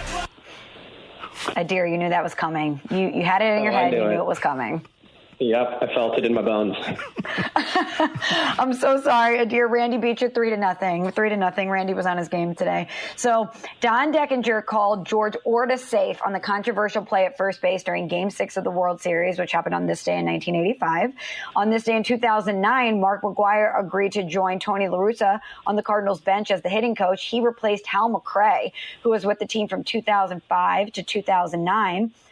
The last player to win back-to-back World Series with two different teams was Ben Zobrist, 2015 and 2016. He was with the Royals and then the Cubs. And the player that won the 2021 Golden Spikes Awards was Kevin Kopps from Arkansas. Even though Randy uh, Jack Leiter was one of the options, I would've but gone it was with him. Kevin Kopps of Arkansas. Adair, thanks for listening. Thanks for playing. We hope you have a great day. Thank you so much. You guys too. Thanks, Adair. Appreciate it. And uh, thank you very much for all the loyal listenership. Just win, baby. There we go. Coming up, David Perron joins us as he does every week on Karraker and Smallman on 101 ESPN. We're right back to the Karraker and Smallman podcast on 101 ESPN. That's Michelle Smallman. I'm Randy Karraker, and we go to the Brown and Crouppen Celebrity Line for our weekly visit with Blues forward David Perron. Good morning, sir. How you doing? Doing good. How about you? Everything's great. Hey, we're we're happy here. We're all smiling because the Blues are five and zero. You've got more goals than any team in the Western Conference. You've allowed fewer than any team in the Western Conference. What has caused this Blues dominance in the first five games? Uh, well, I think the attitude for sure coming into camp was uh, was definitely right. I think the guys put in the work over the summer. The coaches were really motivated to for us to kind of grab our level that we expect out of ourselves. Uh, obviously, to grab it back and, and consistently. And so far, so good. And uh, I think we can still uh, improve in little details too. Uh, close out games, uh, even though we've closed them all out, but at times that we we let in some some goals that we shouldn't even uh, get to, and uh, so yeah, there's still some stuff to work on. Well, David, you've had an unbelievable start despite having that injury that you've been dealing with. And I was talking to Darren Pang earlier. I said, You're aging like a fine wine. It just seems like you're getting better with age, but I know you give a lot of credits to your teammates. So, what's it like to be consistently paired with somebody like Ryan O'Reilly and have that chemistry with him? How much have your teammates been contributing to your success? Yeah, well, they're they're everything. Obviously, uh, I think definitely O'Reilly at five on five power play stuff. The way he works on the ice, the way he's positioned is. Uh, I don't know. We just click on the ice uh, in a way that uh, I haven't really many times in my career with any other guy. So it's a special connection. It's fun to have. It seems like um, he, he always knows what I want to do with the puck, and I try to do the same thing, vice versa. I also think a guy like Torey Krug on the power play has helped me a lot. He's we're talking consistently. He's, he's doing a lot of good things, and uh, definitely without those guys, uh, I'm definitely not having the same personal success. You mentioned Torey Krug, and uh, I, I, think sometimes those of us that don't play hockey think that, okay, a guy just can be plugged into a, a, hockey team and there's going to be immediate chemistry. But in observing the game for a lot of years, it just doesn't work that simply, does it? Yeah, it's it's definitely harder than uh, than it looks, uh, and and a lot of times too, when you get those big guns coming in, you just expect things to click in because they're good players, and that's gonna a little bit harder even at times uh, for that reason. Like I was saying that before, like two years ago, we had a power play going with Petro. Um, last year we kind of had with Vladdy out, we kind of had Krug coming in, we had Mike Hoffman coming in. It took us a while to get going. This year we got Vladdy back on our unit. So there's always adjustments we need to make. It's not easy, and, and obviously our our power play's been clicking early on in the season. We want to keep that going, and you never know when it slips, so we got to keep working at it. Speaking of Vladdy, David, we asked you about him last week, and you said, "I hope I don't get asked about Vladdy uh, every week." I you know, this, but it's today. yeah, exactly. Of course, because if he keeps playing the way he's playing, you're going to get asked about him after every single game. He looks like vintage Vladimir Tarasenko. Yeah. Uh, yeah, I mean it's it's great to see. I think uh, in Vegas the other night he had a super like great night. Uh, a lot of shots on net, find a way to score the game-winning goal. I think it gave him confidence. Um, made some some good plays uh, two nights ago uh, on one of my goals, especially just taking the ice to the middle, really freezing the goaltender, freezing everyone, kind of sliding it over for for one timer. And obviously yesterday, just kind of those two goals. Uh, great individual plays, really to put put the team on his back there when uh, the game was kind of just. Uh, we, we we had a really good night before it was zero zero. Nothing was really going. They were playing really well defensively, and obviously uh, those two plays were incredible. And that's what he does. Like I, I remember he had a similar game against Dallas in the playoffs when we won the Stanley Cup a couple of years ago. Um, I think O'Reilly and I were playing with him, and not much was going on. He had that that goal going around the goal, the defenseman and, and around the goalie, and he's uh, he's been known to do, do, that. So it's great to see. David Perron joining us on 101 ESPN. And David, last night you get the empty net goal, and uh, in the second first game of the season, you allow the the two uh, sixth attacker goals to Colorado. Uh, number one, do you guys practice that the, when you're facing a sixth attacker, and is it much different than the PK?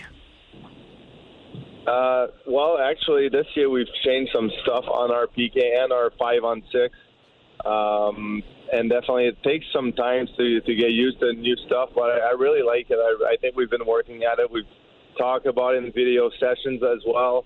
And uh, I, it's a situation I take a lot of pride in going. Obviously, the goal yesterday is not something I wasn't trying exactly to do that. It worked out perfectly, and confidence wise, it's always good for, for those to go in at times just because it keeps your kind of your mojo going. You want to keep kind of finding the back of the net. And It's great. And uh, it's also great to have the confidence from the coaching staff to be able to go out there and, and be able to get the job done. So um, definitely on a, on a personal side, it's, it's awesome to be out there in those situations, and we we keep working at it. I think it's uh, the coaches have done a good job to to get us prepared, and we're only going to get better from here. David, I want to go back to this weekend. What was it like to be back at home at Enterprise Center? It was a packed house. You get a hat trick. There's hats raining down on the ice. The fans are going nuts. After having a year plus of situations where you weren't in an environment with energy like that, what was that like for you? Yeah, I mean, it's super cool moment. I think for all of us, I think even yesterday for Ville Husso to get his first shutout, I think really in front of a crowd. Uh, he had a great game. I think all the boys were extremely excited to, to just even skate on and warm up and have having that vibe, having that vibe of, of people just excited to be in the rink um, as things keep getting back to normal. So definitely, it's one of the biggest things and the biggest reason why we love playing the game. Um, we, we definitely love everything about the NHL, but without the fans, I think we all realize it wasn't the same. Um, and and I think if anything, hockey is a sport that the life plays even more important than than watching on TV like any other sport really. So it's uh, it's pretty cool. And just being home after the Vail trip and after the road trip. And by the way, that was one of your longest trips, if not your longest Yeah. trip of the year. For a family guy like you, it's got to be nice to be home like you are for a week and a half here. Yeah, no, it was awesome. It was awesome to have uh, our kids uh, just like in warm ups. All the kids were kind of there in the corner, uh, cheering on their dads, I guess. And uh, it was uh, no, it was it was unbelievable. Like you said, the the trip. Uh, I, I think when you look at it in July and you say, oh, let's go to Vail, that preseason is going to be a great time. Everyone's excited. And, and then you get to it and it's like, wow, it's going to end up being a long trip here. So I'm, I'm glad we started 3 and 0 on the road. We're 5 and 0 now. We're, we're looking to keep building. And David, I read a quote from Robert Thomas after the game last night, and he said, We're playing for each other. We're working for each other. It seems to be a different line stepping up every night, and it's good to see. And just as an observer watching the game, it really does seem like you guys have this great team unity and that you all are pulling the rope the same way so early on. Yeah, well, it's important. I think, if anything, last year we missed a little bit of that aspect, playing for a team, playing for each other, and those are, are details that maybe fans don't see all the time. But changing, block- blocking shots, uh, just I don't know, always helping your teammate out in, in any way you can, really supporting him, talking on the ice, talking even from the bench if someone's about to hit you and you're close to the bench. A lot of times uh, you know that the guy's coming, but in case he doesn't, just just yell it out, like talk to him, whatever, and you can help out at different times, and that's what it is. That's what's pulling the rope. That's what's playing for each other, and so far so good. And that's uh, definitely something that's uh, the coaches have been harping on every single day. There's signs in the room about it, and uh, we got to keep doing that. One of the things we love about David Perron is your unending honesty when you join us. Your next two home games here, David, the Avalanche and the Blackhawks. Biggest rival for you, Avalanche or Blackhawks? Oh yeah, well I, th- I think because of last year, definitely uh, Colorado. I, I also think also uh, the last uh, few years with the Avalanche having such a good team competing against us uh, in playoff spots, all that stuff, and let's not kid ourselves. I think the Blackhawks aren't far behind. Uh, the moment they find their game, they can be dangerous at any time. They'll be looking to to start turning their season around. So it's going to be two good games, definitely. But at this point, I would say Colorado. Hey, I want to ask you one more thing, David, and that's about a, start like this. Is your day to day demeanor when you go through your day and you're with your family, is it different when you're 5 and 0 as opposed to like when you're 2 2 and 1? well, it's.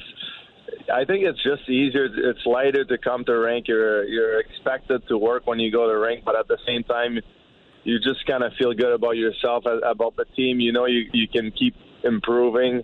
I think as I get older, I wouldn't say my demeanor changes a lot when I'm, at the house, but uh, definitely I think it's uh, it's nice to stay even keeled. Like you don't want to get too high either. It's it's a great start. There's many things that can happen here. Um, but yeah, like definitely, it's a, it's a better feeling than uh, being two and two and one or whatever. And enjoy these couple of days off and then go get them against the Avalanche and then this weekend against Chicago. Always good to hear your voice, David. Thanks so much for the time. Thank you. I appreciate it. Talk to you next week. You Thank bet. you. Take care. That is Blues winger David Perron. Six goals already this season. He is off and running, as are the Blues. I'm not surprised that he said the bigger rival was Colorado, based on, on the battles that those two teams have had over the past few years. If I get swept by somebody in the playoffs, I'm ticked at them, and until I vanquish them, they're going to be my biggest rival. All due respect to the Blackhawks rivalry, and I think for us as fans, because we have to deal with Blackhawks fans trying to take over our building, they seem to be bigger. But right now, from a team standpoint, what's happening on the ice, the Avalanche are. That's Michelle. I'm Randy. Coming up, more on the Cardinals hiring of Ollie Marmol. And by the way, Ollie Marmol will join Danny Mack and BK coming up at 1030 here on 101 ESPN. But we've got more on his press conference yesterday and what we expect him to do for the Cardinals. That's next on 101 ESPN. We're right back to the Karraker and Smallman podcast on 101 ESPN.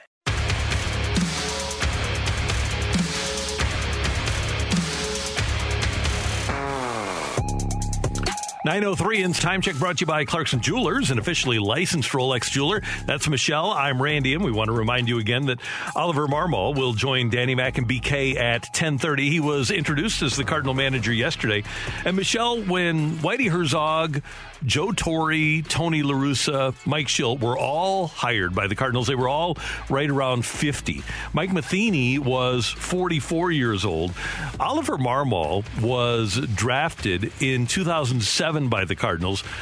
Adam Wainwright and Yadier Molina were already playing Major League Baseball when he was drafted by the Cardinals. By the way, interesting note that I think was interesting at least, and I tweeted this yesterday. Tony LaRussa started his managerial career on August 2nd of 1979. Oliver Marmol was born on July 2nd of 1986. So uh, Oliver Marmol was born about seven years after Tony LaRussa started his major league managerial career.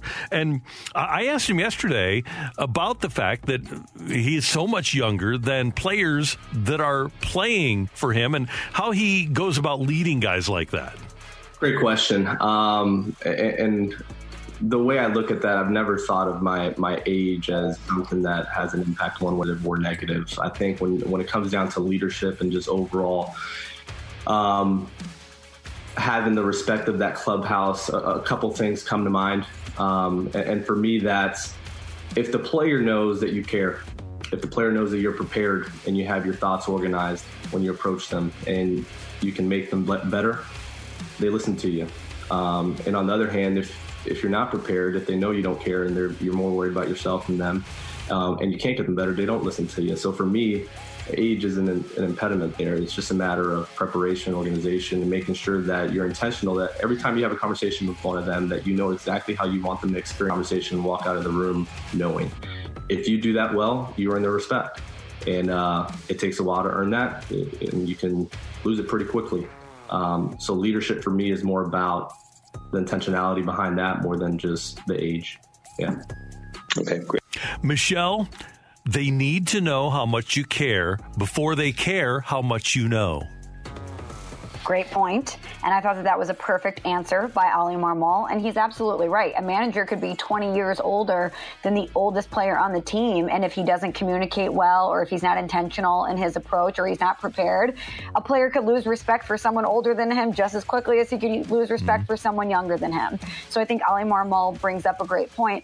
I also will never forget, Randy, one of our conversations with Adam Wainwright during the season. I asked him what it was like to have veteran guys like Jay Happ and Jon Lester join join the team and if he had learned anything from having guys who were his age peers join the team. And he was like, I learned from every guy on our team. I learned from Jack Flaherty. I learned from a lot of young guys on the team. And he's like, you never stop learning, Michelle. You, you're always constantly trying to learn something new from someone and get better. And I think that that's the approach that guys like Adam Wainwright and Yadier Molina are going to take from Ollie Marmol. They know him. They know what he's going to bring to the table. Also, he's 35. He's in their their same bracket, right? Mm-hmm. Like if you're filling out a questionnaire, if you're checking a box, 35 to 45 is usually a box. So there, he's in the same box. It's not like he's 21. And it's almost like in baseball now, a manager is more like a coworker that just kind of oversees the clubhouse rather than the guy who really, like Whitey Herzog, putting Todd Worrell or Ken Dayley into right field, and then having the other one uh, pitch, and then taking Dayley out and bringing Worrell back in from right to pitch. Managing like that doesn't happen anymore. It's more about, for Oliver Marmol, interpersonal skills. I honestly think that's one of the most important parts of the of the job um, is being able to communicate clearly your staff and the players, but the front office and, and all the other departments. I think uh, with as much as we have as far as resources with with the growing departments, you, your ability to communicate clearly um, is key, um, and it's something I, I, pride myself in, and being able to um, be a good listener, be observant, um, actually hear what people are saying in order to fulfill what what they're asking, um, and being able to hear what the players want as well. Um, there's a, this gig involves patience. It just does uh, with staff, with players, um, and your ability to do that in a way where it's not personal, where you're actually um, looking at it from the standpoint of like what is possible for you if we get this right um, is the key to this. So when you ask about just overall communication skills, that's something that uh, I- am looking forward to, to doing well. Do you get the sense that at least with him, he's more of a mental coach than a physical coach? At least right now. I was very impressed with him in his presser yesterday. He seemed very confident, very poised, and he got his messaging across very clearly. He answered questions very thoroughly. He was he was very good with with details and handling the media. So I would have no question that he's probably a guy that has really good interpersonal relationships on the team. And at, at this stage of the game and where baseball is headed, isn't that what most organizations are looking for in a manager? Is someone that can relate to the players and that that can manage each individual person rather than just one holistic approach to managing. Everyone has to be managed the same way. Isn't that what we're seeing now, especially with young people all throughout the country in any walk of life, in any profession, is that you need to tap into the individual strengths of people and clearly communicate with them. And Michelle, you look around baseball and we've all read and or seen Moneyball where Billy Beane was making out the lineup for Art Howe. We see last year in the World Series where it was an organizational decision for Kevin Cash to take Snell out of the game in the sixth inning of the World Series. Dave Roberts admitted last week, I have one vote before they went with Corey Knebel as an opener.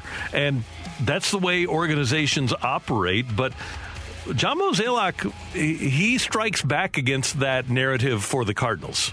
I think that's being unfairly mischaracterized for sure. I feel like um, you know, when you look at our front office, do we try to be progressive? Yes. Do we try to use current tools that are available to make our decisions? Yes.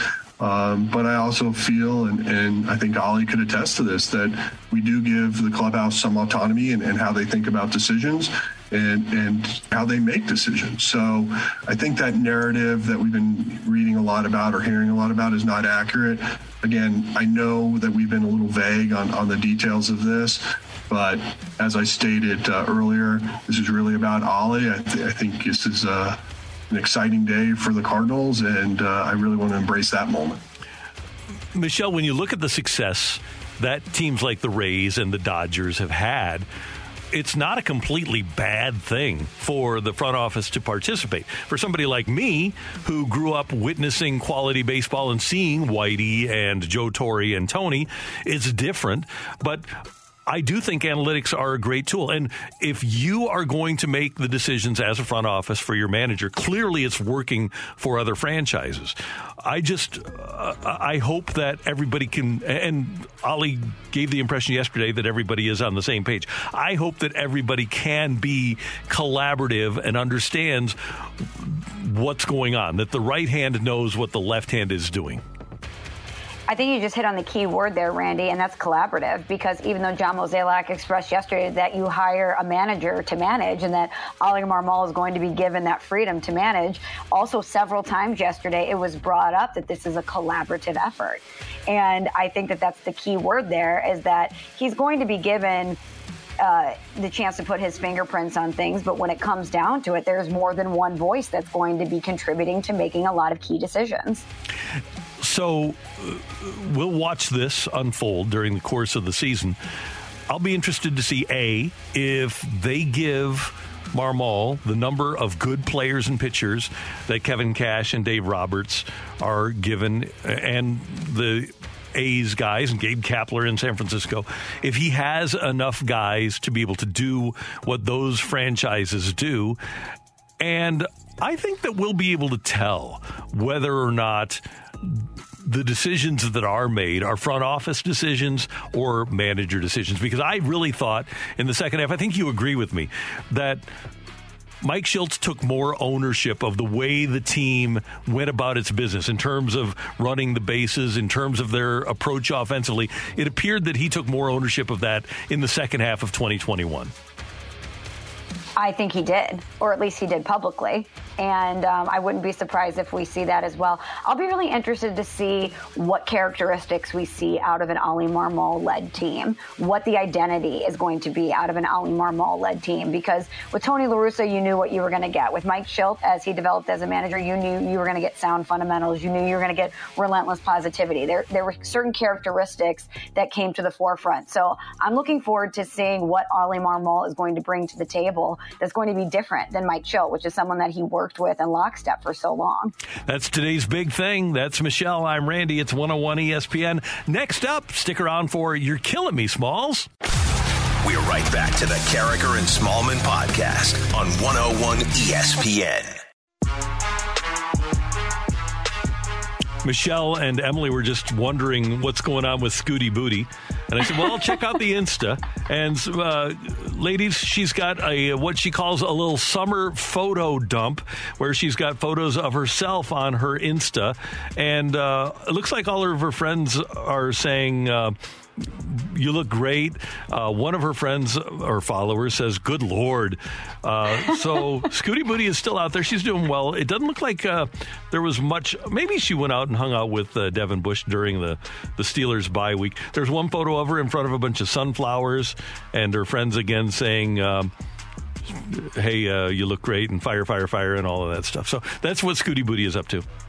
I love that. I love that Scooty Booty did a, a, classic summer photo dump, especially the sunflowers. That's very classic Instagram. And thank you for that update, Randy, because I had forgotten about Scooty Booty, and that's a mistake on my part. We'll provide periodic Scooty Booty updates because we know you need it from Karraker and Smallman on 101 ESPN.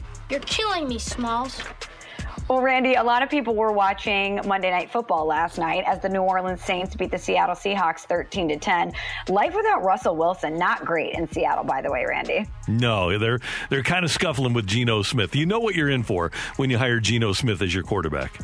That's right. Well, I think you and I had the same setup. I had the Blues on my phone, and then I had the Manning cast on the TV, and I kept going back and forth. I like the Blues on my phone because it was closer and I could hear it better. but the Manning cast, outside of inside the NBA, Randy, I think it's the greatest thing in sports television right now. Eli and Peyton do such a great job. They have such star power, and the guests that they bring on bring it every single time. I wish it was every week. But Marshawn Lynch came in last night, Randy, and he was classic beast mode. Eli asked him right out of the bat if he was still doing his pregame ritual of taking a shot of Hennessy, if he observed that before he got on the broadcast. And he said he had taken three, one for him and each of the Manning brothers. He said it was a three shot minimum today. And during the game, Randy, he was just lounging. The camera was a little tilted, and beast mode did not hold back. Oh, oh what the f- I mean, I don't think. Did not look hey, good. Pate, I don't think they had a play. Dropping an F bomb on the Manning cast last night. Yeah, and a couple of S bombs as well. Yes. And there was one play where it was. Uh, Third and short, and Peyton Manning said, "So, what do you like here? Do you like a little swing pass out to the right, or would you rather give it to the running back?" Obviously, referencing the Super Bowl loss to uh, New England, and he said, I, I want the ball every time. He was great. He was very funny. Eating Yeah, he said Cheetos too. Yes, eating Cheetos. That's right. Didn't he say put the ball in my hands? Yeah. put the ball in my hands. And if beast mode wasn't entertaining enough, they followed up with Tom Brady, who I thought was sensational. And and Randy, I love that the Manning Cast gets these big guests, but it's so informal. You know, Marshawn's taking shots of Hennessy and eating Cheetos. Tom Brady's in a backwards hat and a TB12 T-shirt. I just think it has such a great, relaxed vibe to it. My only criticism is that I don't watch the game. I'm not really getting any play-by-play, or I only watch the game when Peyton and Eli bring it back to something that they want to highlight. But the conversations that they have with these guys are so great, and I thought Tom Brady was a perfect example last night because they're chopping it up with him. They're they're making fun of him of the last time he played the Bears and he didn't know how many downs there were. They were Peyton, or excuse me, Tom had said to Peyton Manning, I really enjoyed playing you more than Eli. And Eli says, I enjoyed all of the games I played against you, Tom. They're having fun. But then they also extract such great information from him. He was talking about the different blitzes and protections that he had faced in his career and what he likes. It, you know, he's talking about Saints cornerbacks that he's been studying and, and the scouting report that he has on those guys. He was talking about the different defenses and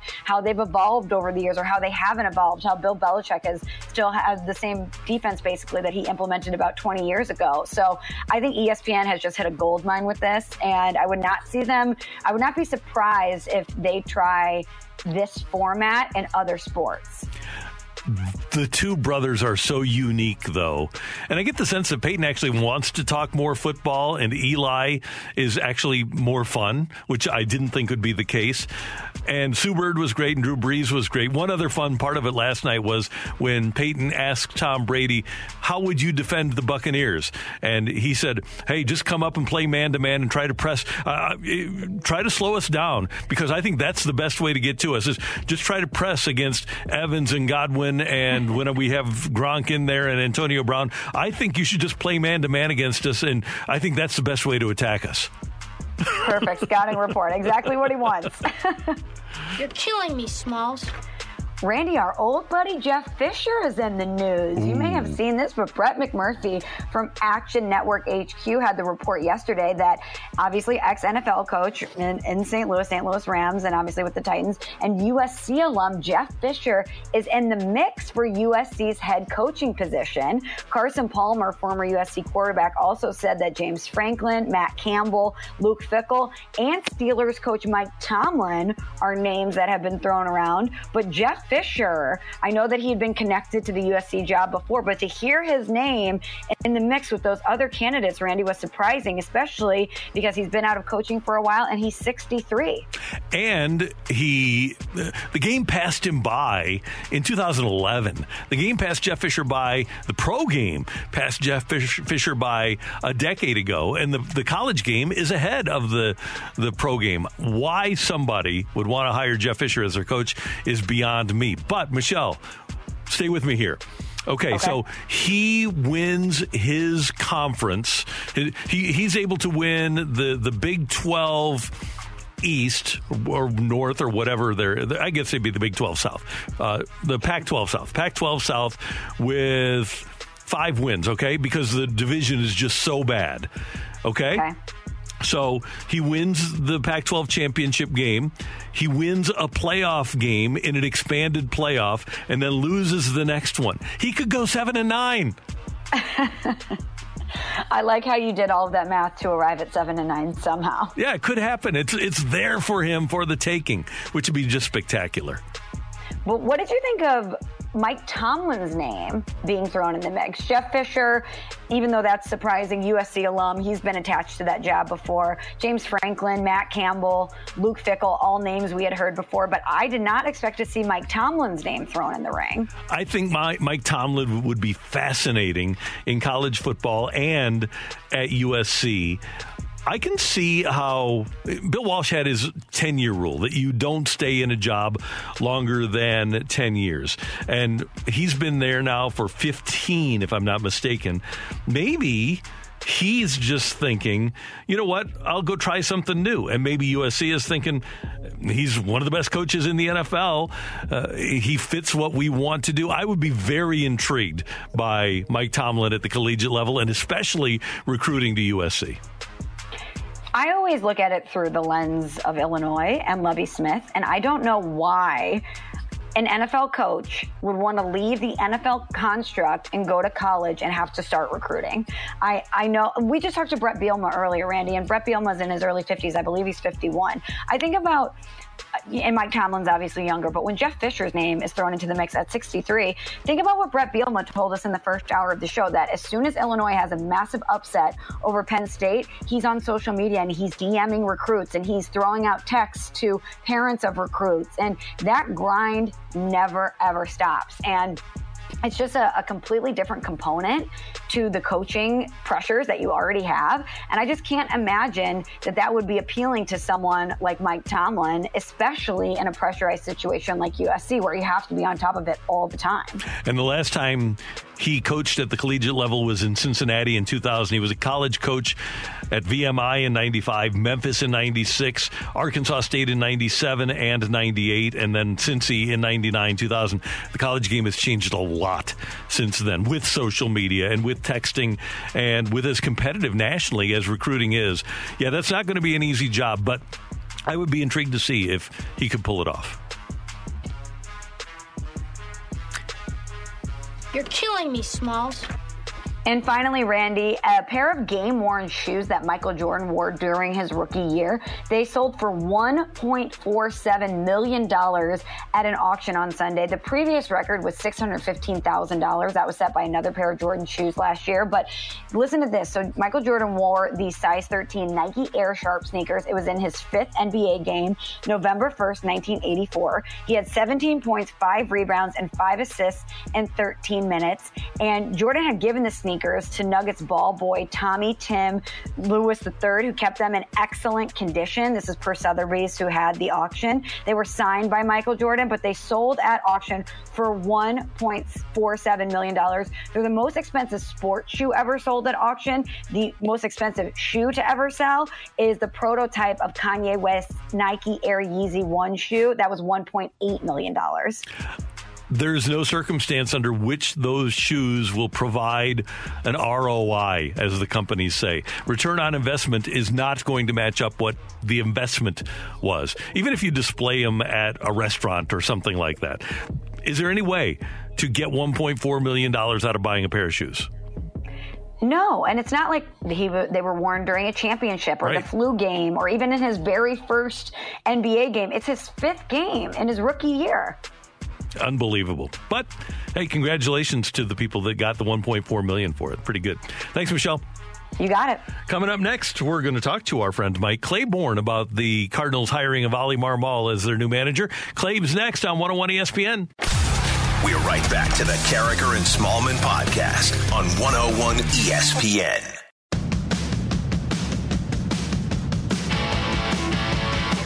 Karraker and Smallman on 101 ESPN. Mike Claiborne joining us on the Brown and Crouppen Celebrity Line.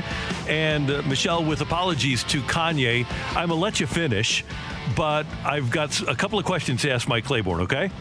Okay, go ahead, Randy. Claibs, how you doing this morning?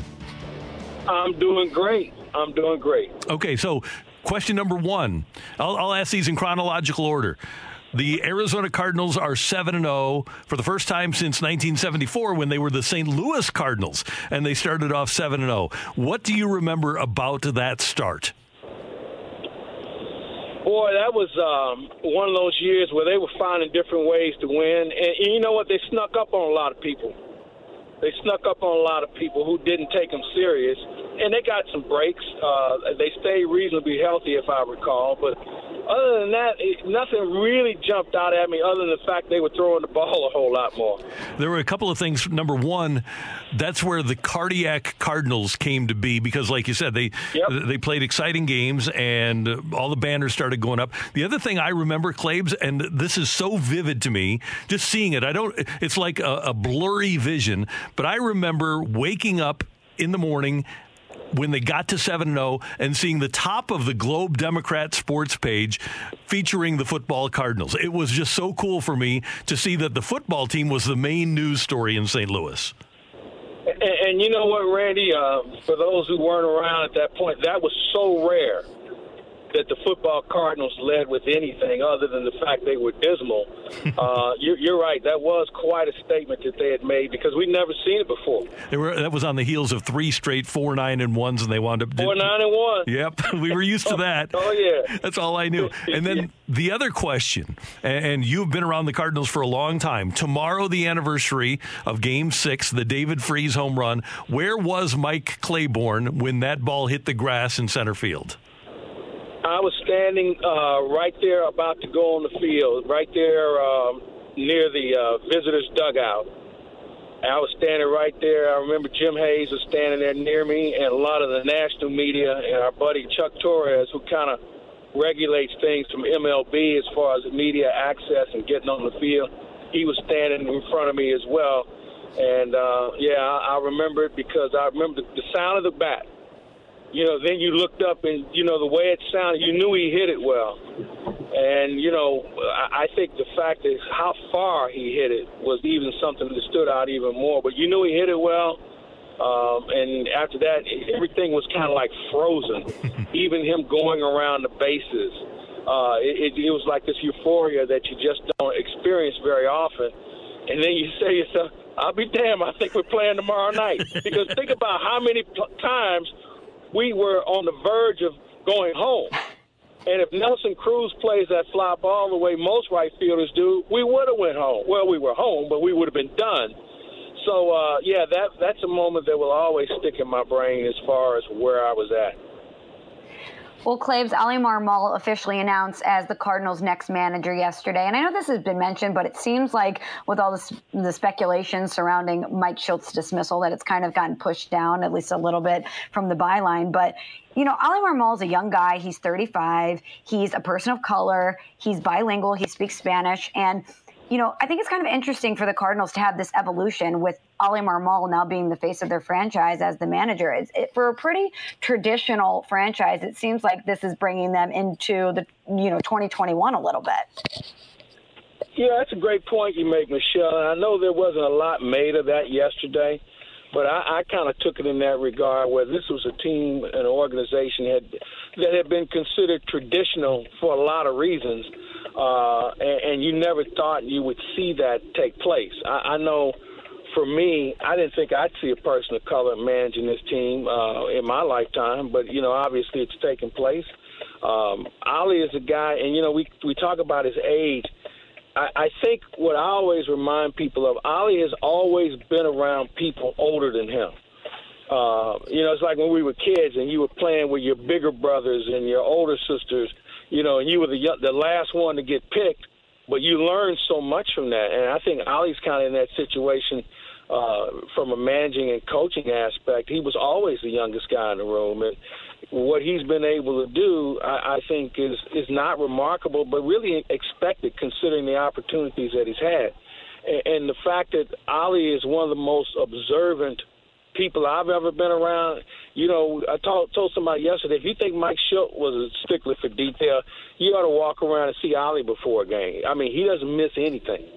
And as a bench coach, part of his job is to kind of oversee the drills and everything else that takes place before the game. And you see him pop up, pop out of the clubhouse. They'd have PFP drills going on, and in September, Oli was out there making sure it was done the right way. So that's something I think we should look forward to. Um, he, he's not going to be outthought or outmanaged with regard to saying, "Oops, I forgot something." I, I think Oli's going to be as prepared as anybody we've seen. And when you think about some of the other great managers we've had in St. Louis, that's the one thing they all share. They were always prepared, and they had their players ready to go. Another thing that was touched upon in the press conference yesterday, Claibs, was when John Mozeliak was asked about how much autonomy that Oli Marmol was going to get. And he said, we, we hired the manager to manage, but did note in other parts of the press conference that there will be collaboration. How much of an, an imprint do you think the front office will have in these decisions? Oh, I think there'll be a fingerprint there. I don't think there's any doubt about that. Um, I think that they found a person who who probably thinks like them as far as approach and just how much analytics and information is going to have an impact in how they do things. So I think they have their guy, uh, you know, and Oli's been exposed to it from day one of his career. So this isn't like they're indoctrinating someone. Oli understands what's going on, and, and I think it'll, it'll be a good mesh because you know he's a guy with opinions. And if you're a bench coach, you better have an opinion, and it's not always going to be the one that the manager is going to have. So he's got that ability to, to debate and discuss compared to accept or push back. Claibs, what do you think they need to give him in terms of tools so that they can do what Alex Cora did and win a World Series in his first year as a manager? Well, I think I think if if if you want to have your Christmas tree in October – um, you like to have a left-handed hitting shortstop, a left-handed hitting DH that plays outfield and doesn't play first base very well, uh, and you need a third guy, third spot rotation guy in your uh, in your pitching. and, and, a, and a bullpen guy, and, and a bullpen guy that has closing experience. Because I think what you're seeing in the game today, obviously, bullpen guys have to go longer, and I think you have to have guys with more than one guy in your bullpen with closing experience. Because the way we use closers. And San Diego was a good example. I mean, they wore everybody out before the All Star break Mm-hmm. because they just didn't manage the bullpen the proper way. I mean, when you go out and have to find Jake Arrieta in the last couple of weeks of the season, and you've seen how he just is, he blew up everywhere he was at, that tells me that they didn't recognize what their needs were earlier. So I think you have to have those three things, maybe four, and you can compete. And but but the, here's the other question. I think we're beyond competing. So don't you need somebody who's going to help you win? And I think those issues that I just brought up are the things that will help you win, not just compete. We competed this year Yep. and did a remarkable job. I think it's time to start winning. Follow Mike Claiborne on Twitter at Claibs Online. Check out claibsonline.com and tons of material available. A lot of stuff going on. Obviously, the baseball is going to be a subject. Uh, Rammer and Keith Costas will do their podcast talking about the World Series. Uh, we've got a great visit with Danario Alexander, former Mizzou receiver, uh, with Howard Richards, huddle up with Howard. And what he talks about is name and likeness. He has a company that's doing name and likeness with college athletes, and he kind of walks us through that whole process is. And considering Luther Burden has been mentioned to be able to command a nice sum uh, down the road. Uh, might be something we might want to pay closer attention to. And Kevin Weeks from the, the NHL Network and ESPN joined us this week. So a lot of good stuff going on, and uh, what a good time to be talking sports in St. Louis. As our Blues are playing well, the Cardinals are making news, and uh, we get Missouri going this weekend along with St. Louis U tonight. Claibs, Tony Van Zant, Andy Rincon, Silvio Martinez. Danario Alexander is right up there. If you're going to put together a top 10 list of what ifs in St. Louis sports history, he'd be on that top 10 list. No doubt. Uh, when you saw what he did in that, his senior year, I think he had what, almost 1,800 passing yards in receiving. But, you know, when you had three ACLs, it, it's kind of hard to beat people. But other than that, Randy, he had size, he had strength, he had quickness, and he was a very good athlete, an accomplished baseball player in high school that had some offers. So this is a guy that had an incredible future in front of him. Uh, but the injuries just shut him down, and now he's found life after football, and he's doing a nice job with his new career. We'll check that out, and uh, we'll check out claibsonline.com and just follow Mike at Claibs Online on Twitter. Claibs, always good to hear your voice. Hey. Thanks for the time. One quick question, Michelle: Did you find anything in fashion in the fashion district yet? Not yet, but that's on the agenda. All right. Well, if you find something, point it out. Buy it for me. I'm a medium, and uh, I will reimburse you or send me the link. Sounds great. I'll keep my eyes peeled. All right. You guys have a great week. Thank you, my man. That is Mike Claiborne joining us as he does every week on 101 ESPN. Next up, we're going to cross things over with uh, Danny Mack as we head towards the Danny Mack show. They're going to have Oliver Marmol at 10:30, so uh, stick around for that. And don't forget Saturday, you can join Jamie Rivers, Donnie Fandango, and Jeff Burton for a special uncensored live last minute blues podcast with Brett Hull. It's Saturday afternoon at Brett Hull's Junction House in Wentzville. Join Jamie, Donnie, and Jeff. They're going to sit down with Hully for a live conversation and a Q&A. Get there early to grab a seat, get entered to win for uh, awesome blues giveaways, and you can enjoy the signature cocktail menu and the wide variety of menu items at Junction House. A live and uncensored last minute blues podcast with Brett Hull starting at 3 o'clock Saturday. All the details now at 101ESPN.com. Cross things over with Dan next on 101 ESPN. We're right back to the Karraker and Smallman podcast on 101 ESPN.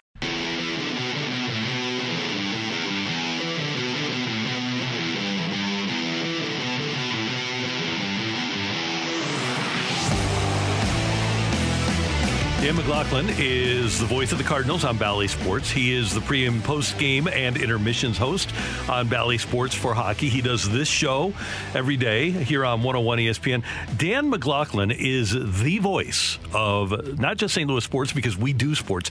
Dan McLaughlin is the voice of St. Louis. Oh, stop. And we're going to cross things over. Give me a break. No, you're, you're the best. And No, I just first, needed gigs. I, I, I want to start with this because I'm loving the pre and intermission and post with you and Bernie. And you and and Bernie have been friends for a long, long time, and that comfort level certainly is apparent. And I love watching it. It's great TV. Thank you. It's it's been so much fun to be back. Um, people have asked me about it, and. Uh, I'm just enjoying it. You know, I, it's where I cut my teeth kind of the, you know, when I started and, and I was in my early 20s when I got the, the job and very, very fortunate to be that young and have an opportunity to work with a major league team. Jamie McLennan piece. Yeah. That one noodles, yeah, brought you to tears. It caused me to cry. That's what you were aiming for. Yep, and that's when I started to say that okay, when I produce a piece, slow dissolves on everything. Mhm. Like, And- got to have piano music, depressing piano music, Yeah, yep. yeah, absolutely. And maybe you and I have a connection through death. I don't know. You love to talk about death. I, he had a near death experience or whatever it was, know. you know, and you got to draw on that. I don't know. But anyway, it's been fun and um, and the team is really good. Uh, that makes it fun. And Bernie is one of my best friends in the world. I, uh, Bernie was in my wedding, uh, Randy. I mean, so I, I just I love being around the guy. He's just a class act. So uh, all of it has been just uh, tremendously fun for me. The World Series, and we're going to talk about Oliver Marmol in just a moment. And you have him at the bottom of the 10 o'clock hour. I think he's at ten thirty. Right. Ten thirty. Oli's coming up. Looking forward to that. Atlanta and Houston, and you and I were talking during the break. Probably the two most old, well, not probably, definitely the two most old school managers in the playoffs. Yeah. Dusty Baker and Brian Snitker. You know, Brian Snitker was in the, the minor leagues, kind of like Mike Shildt was uh, forever, and then finally got a shot. And um, and uh, you know, every every team is analytically based now in baseball. Every one of them, and it's just how far do you push it, or what uh, what do you have in terms of what what do you feel as an organization is your edge, that kind of thing. Um, but you look back at like this uh, ALCS, and Dusty stays with a starter and just kind of read the room. You know what's going on? Okay, my guy's pitching well. I'm going to keep going with him. I'm going to keep going with him. I, I don't know if you feel this way. To me, uh, it solidifies without question that Dusty Baker should be in the Hall of Fame now that he's gotten to two World Series in and all these postseasons. Of what five different teams now he's taken to the postseason. Only manager to do that. Um, and if he wins it, it it totally is the icing on the cake, the final nail in the coffin of, of putting him in. Um, not him in the coffin, but him into the Hall of Fame. So I just I think that's it's it's fun to see two guys that are baseball lifers doing what they're doing, uh, and it's really great stories. Uh, depending on how you want to look at it, the Braves go for it at the trade deadline, and the moves worked. I mean, they were left dead in the water. I remember sitting here, Randy, and it was I think past like ninety or hundred games they had not been over five hundred. Right. Until they came to St. Louis. Yeah, I believe they're the first team that was under 500 in August to make it to the World Series. Yeah. And Houston still, I think we were sitting here too, and I said, man, I guess what we should be reminded about, and they won their first game against the White Sox or whatever it was. I said, that lineup is still really good. And it's really good. I mean, you, you look at the names in the lineup, they're loaded. So it should be a great uh, World Series and looking forward to it. Ollie Marmol seems like a very likable guy, starting at 35. Tony La Russa started at 35. Hopefully, he'll have a long and fruitful career here in St. Louis. Yeah, I, I love what he said. He said these, uh, and he's so right um, that you get these jobs, and you know there's a divorce coming.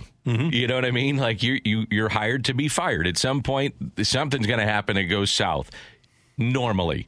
But if you have that long career and you get to leave on your own terms or decide that it's a you know you want to make a switch or you're just burnt out whatever um, but he's he's I thought he handled his press conference very very well um, he's going to be great with the media I think you saw that he had a little shilty in him too where you'd say well I understand the question or good question. Uh, I know where you're going with this, and let me see if I can explain it. I mean, he's very calm demeanor.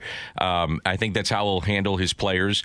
It'll be interesting though to see if he manages um, like Shildt in term. I mean, he sat right next to him, so you're going to see a lot of the same. I mean, and believe me, Ollie's managing along with Mike. That's why he's there to say, "Are you thinking about this? You thinking about that?"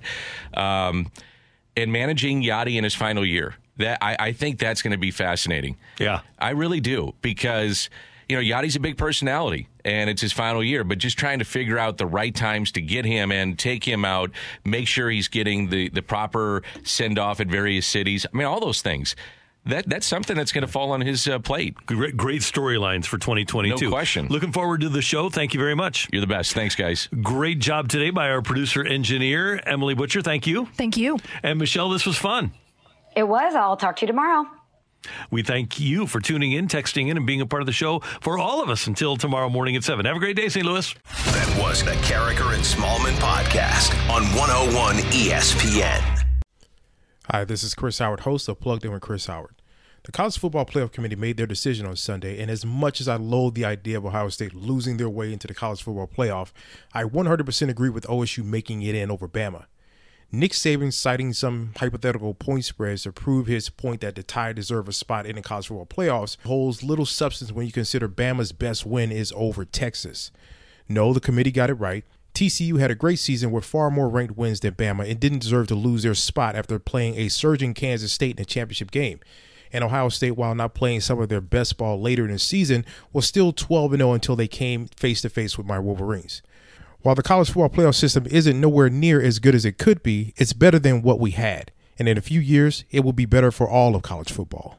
Hi, this is Chris Howard, host of Plugged In with Chris Howard. Get the latest odds and trends for every professional and amateur league out there. From football to basketball to soccer and esports, we've got it all at betonline.net. And if you love sports podcasts, you can find those at BetOnline as well. And don't forget BetOnline for the NHL, MMA, boxing, and golf. Head to the website today or use your mobile device to learn more. BetOnline, where the game starts. Hey, hon, what you doing with your phone? Do flowers have best friends? I don't know. Hey, look. Whoa. Some answers can only be found in nature. Discover the unsearchable. Visit discovertheforest.org to find a trail near you. Brought to you by the United States Forest Service and the Ad Council.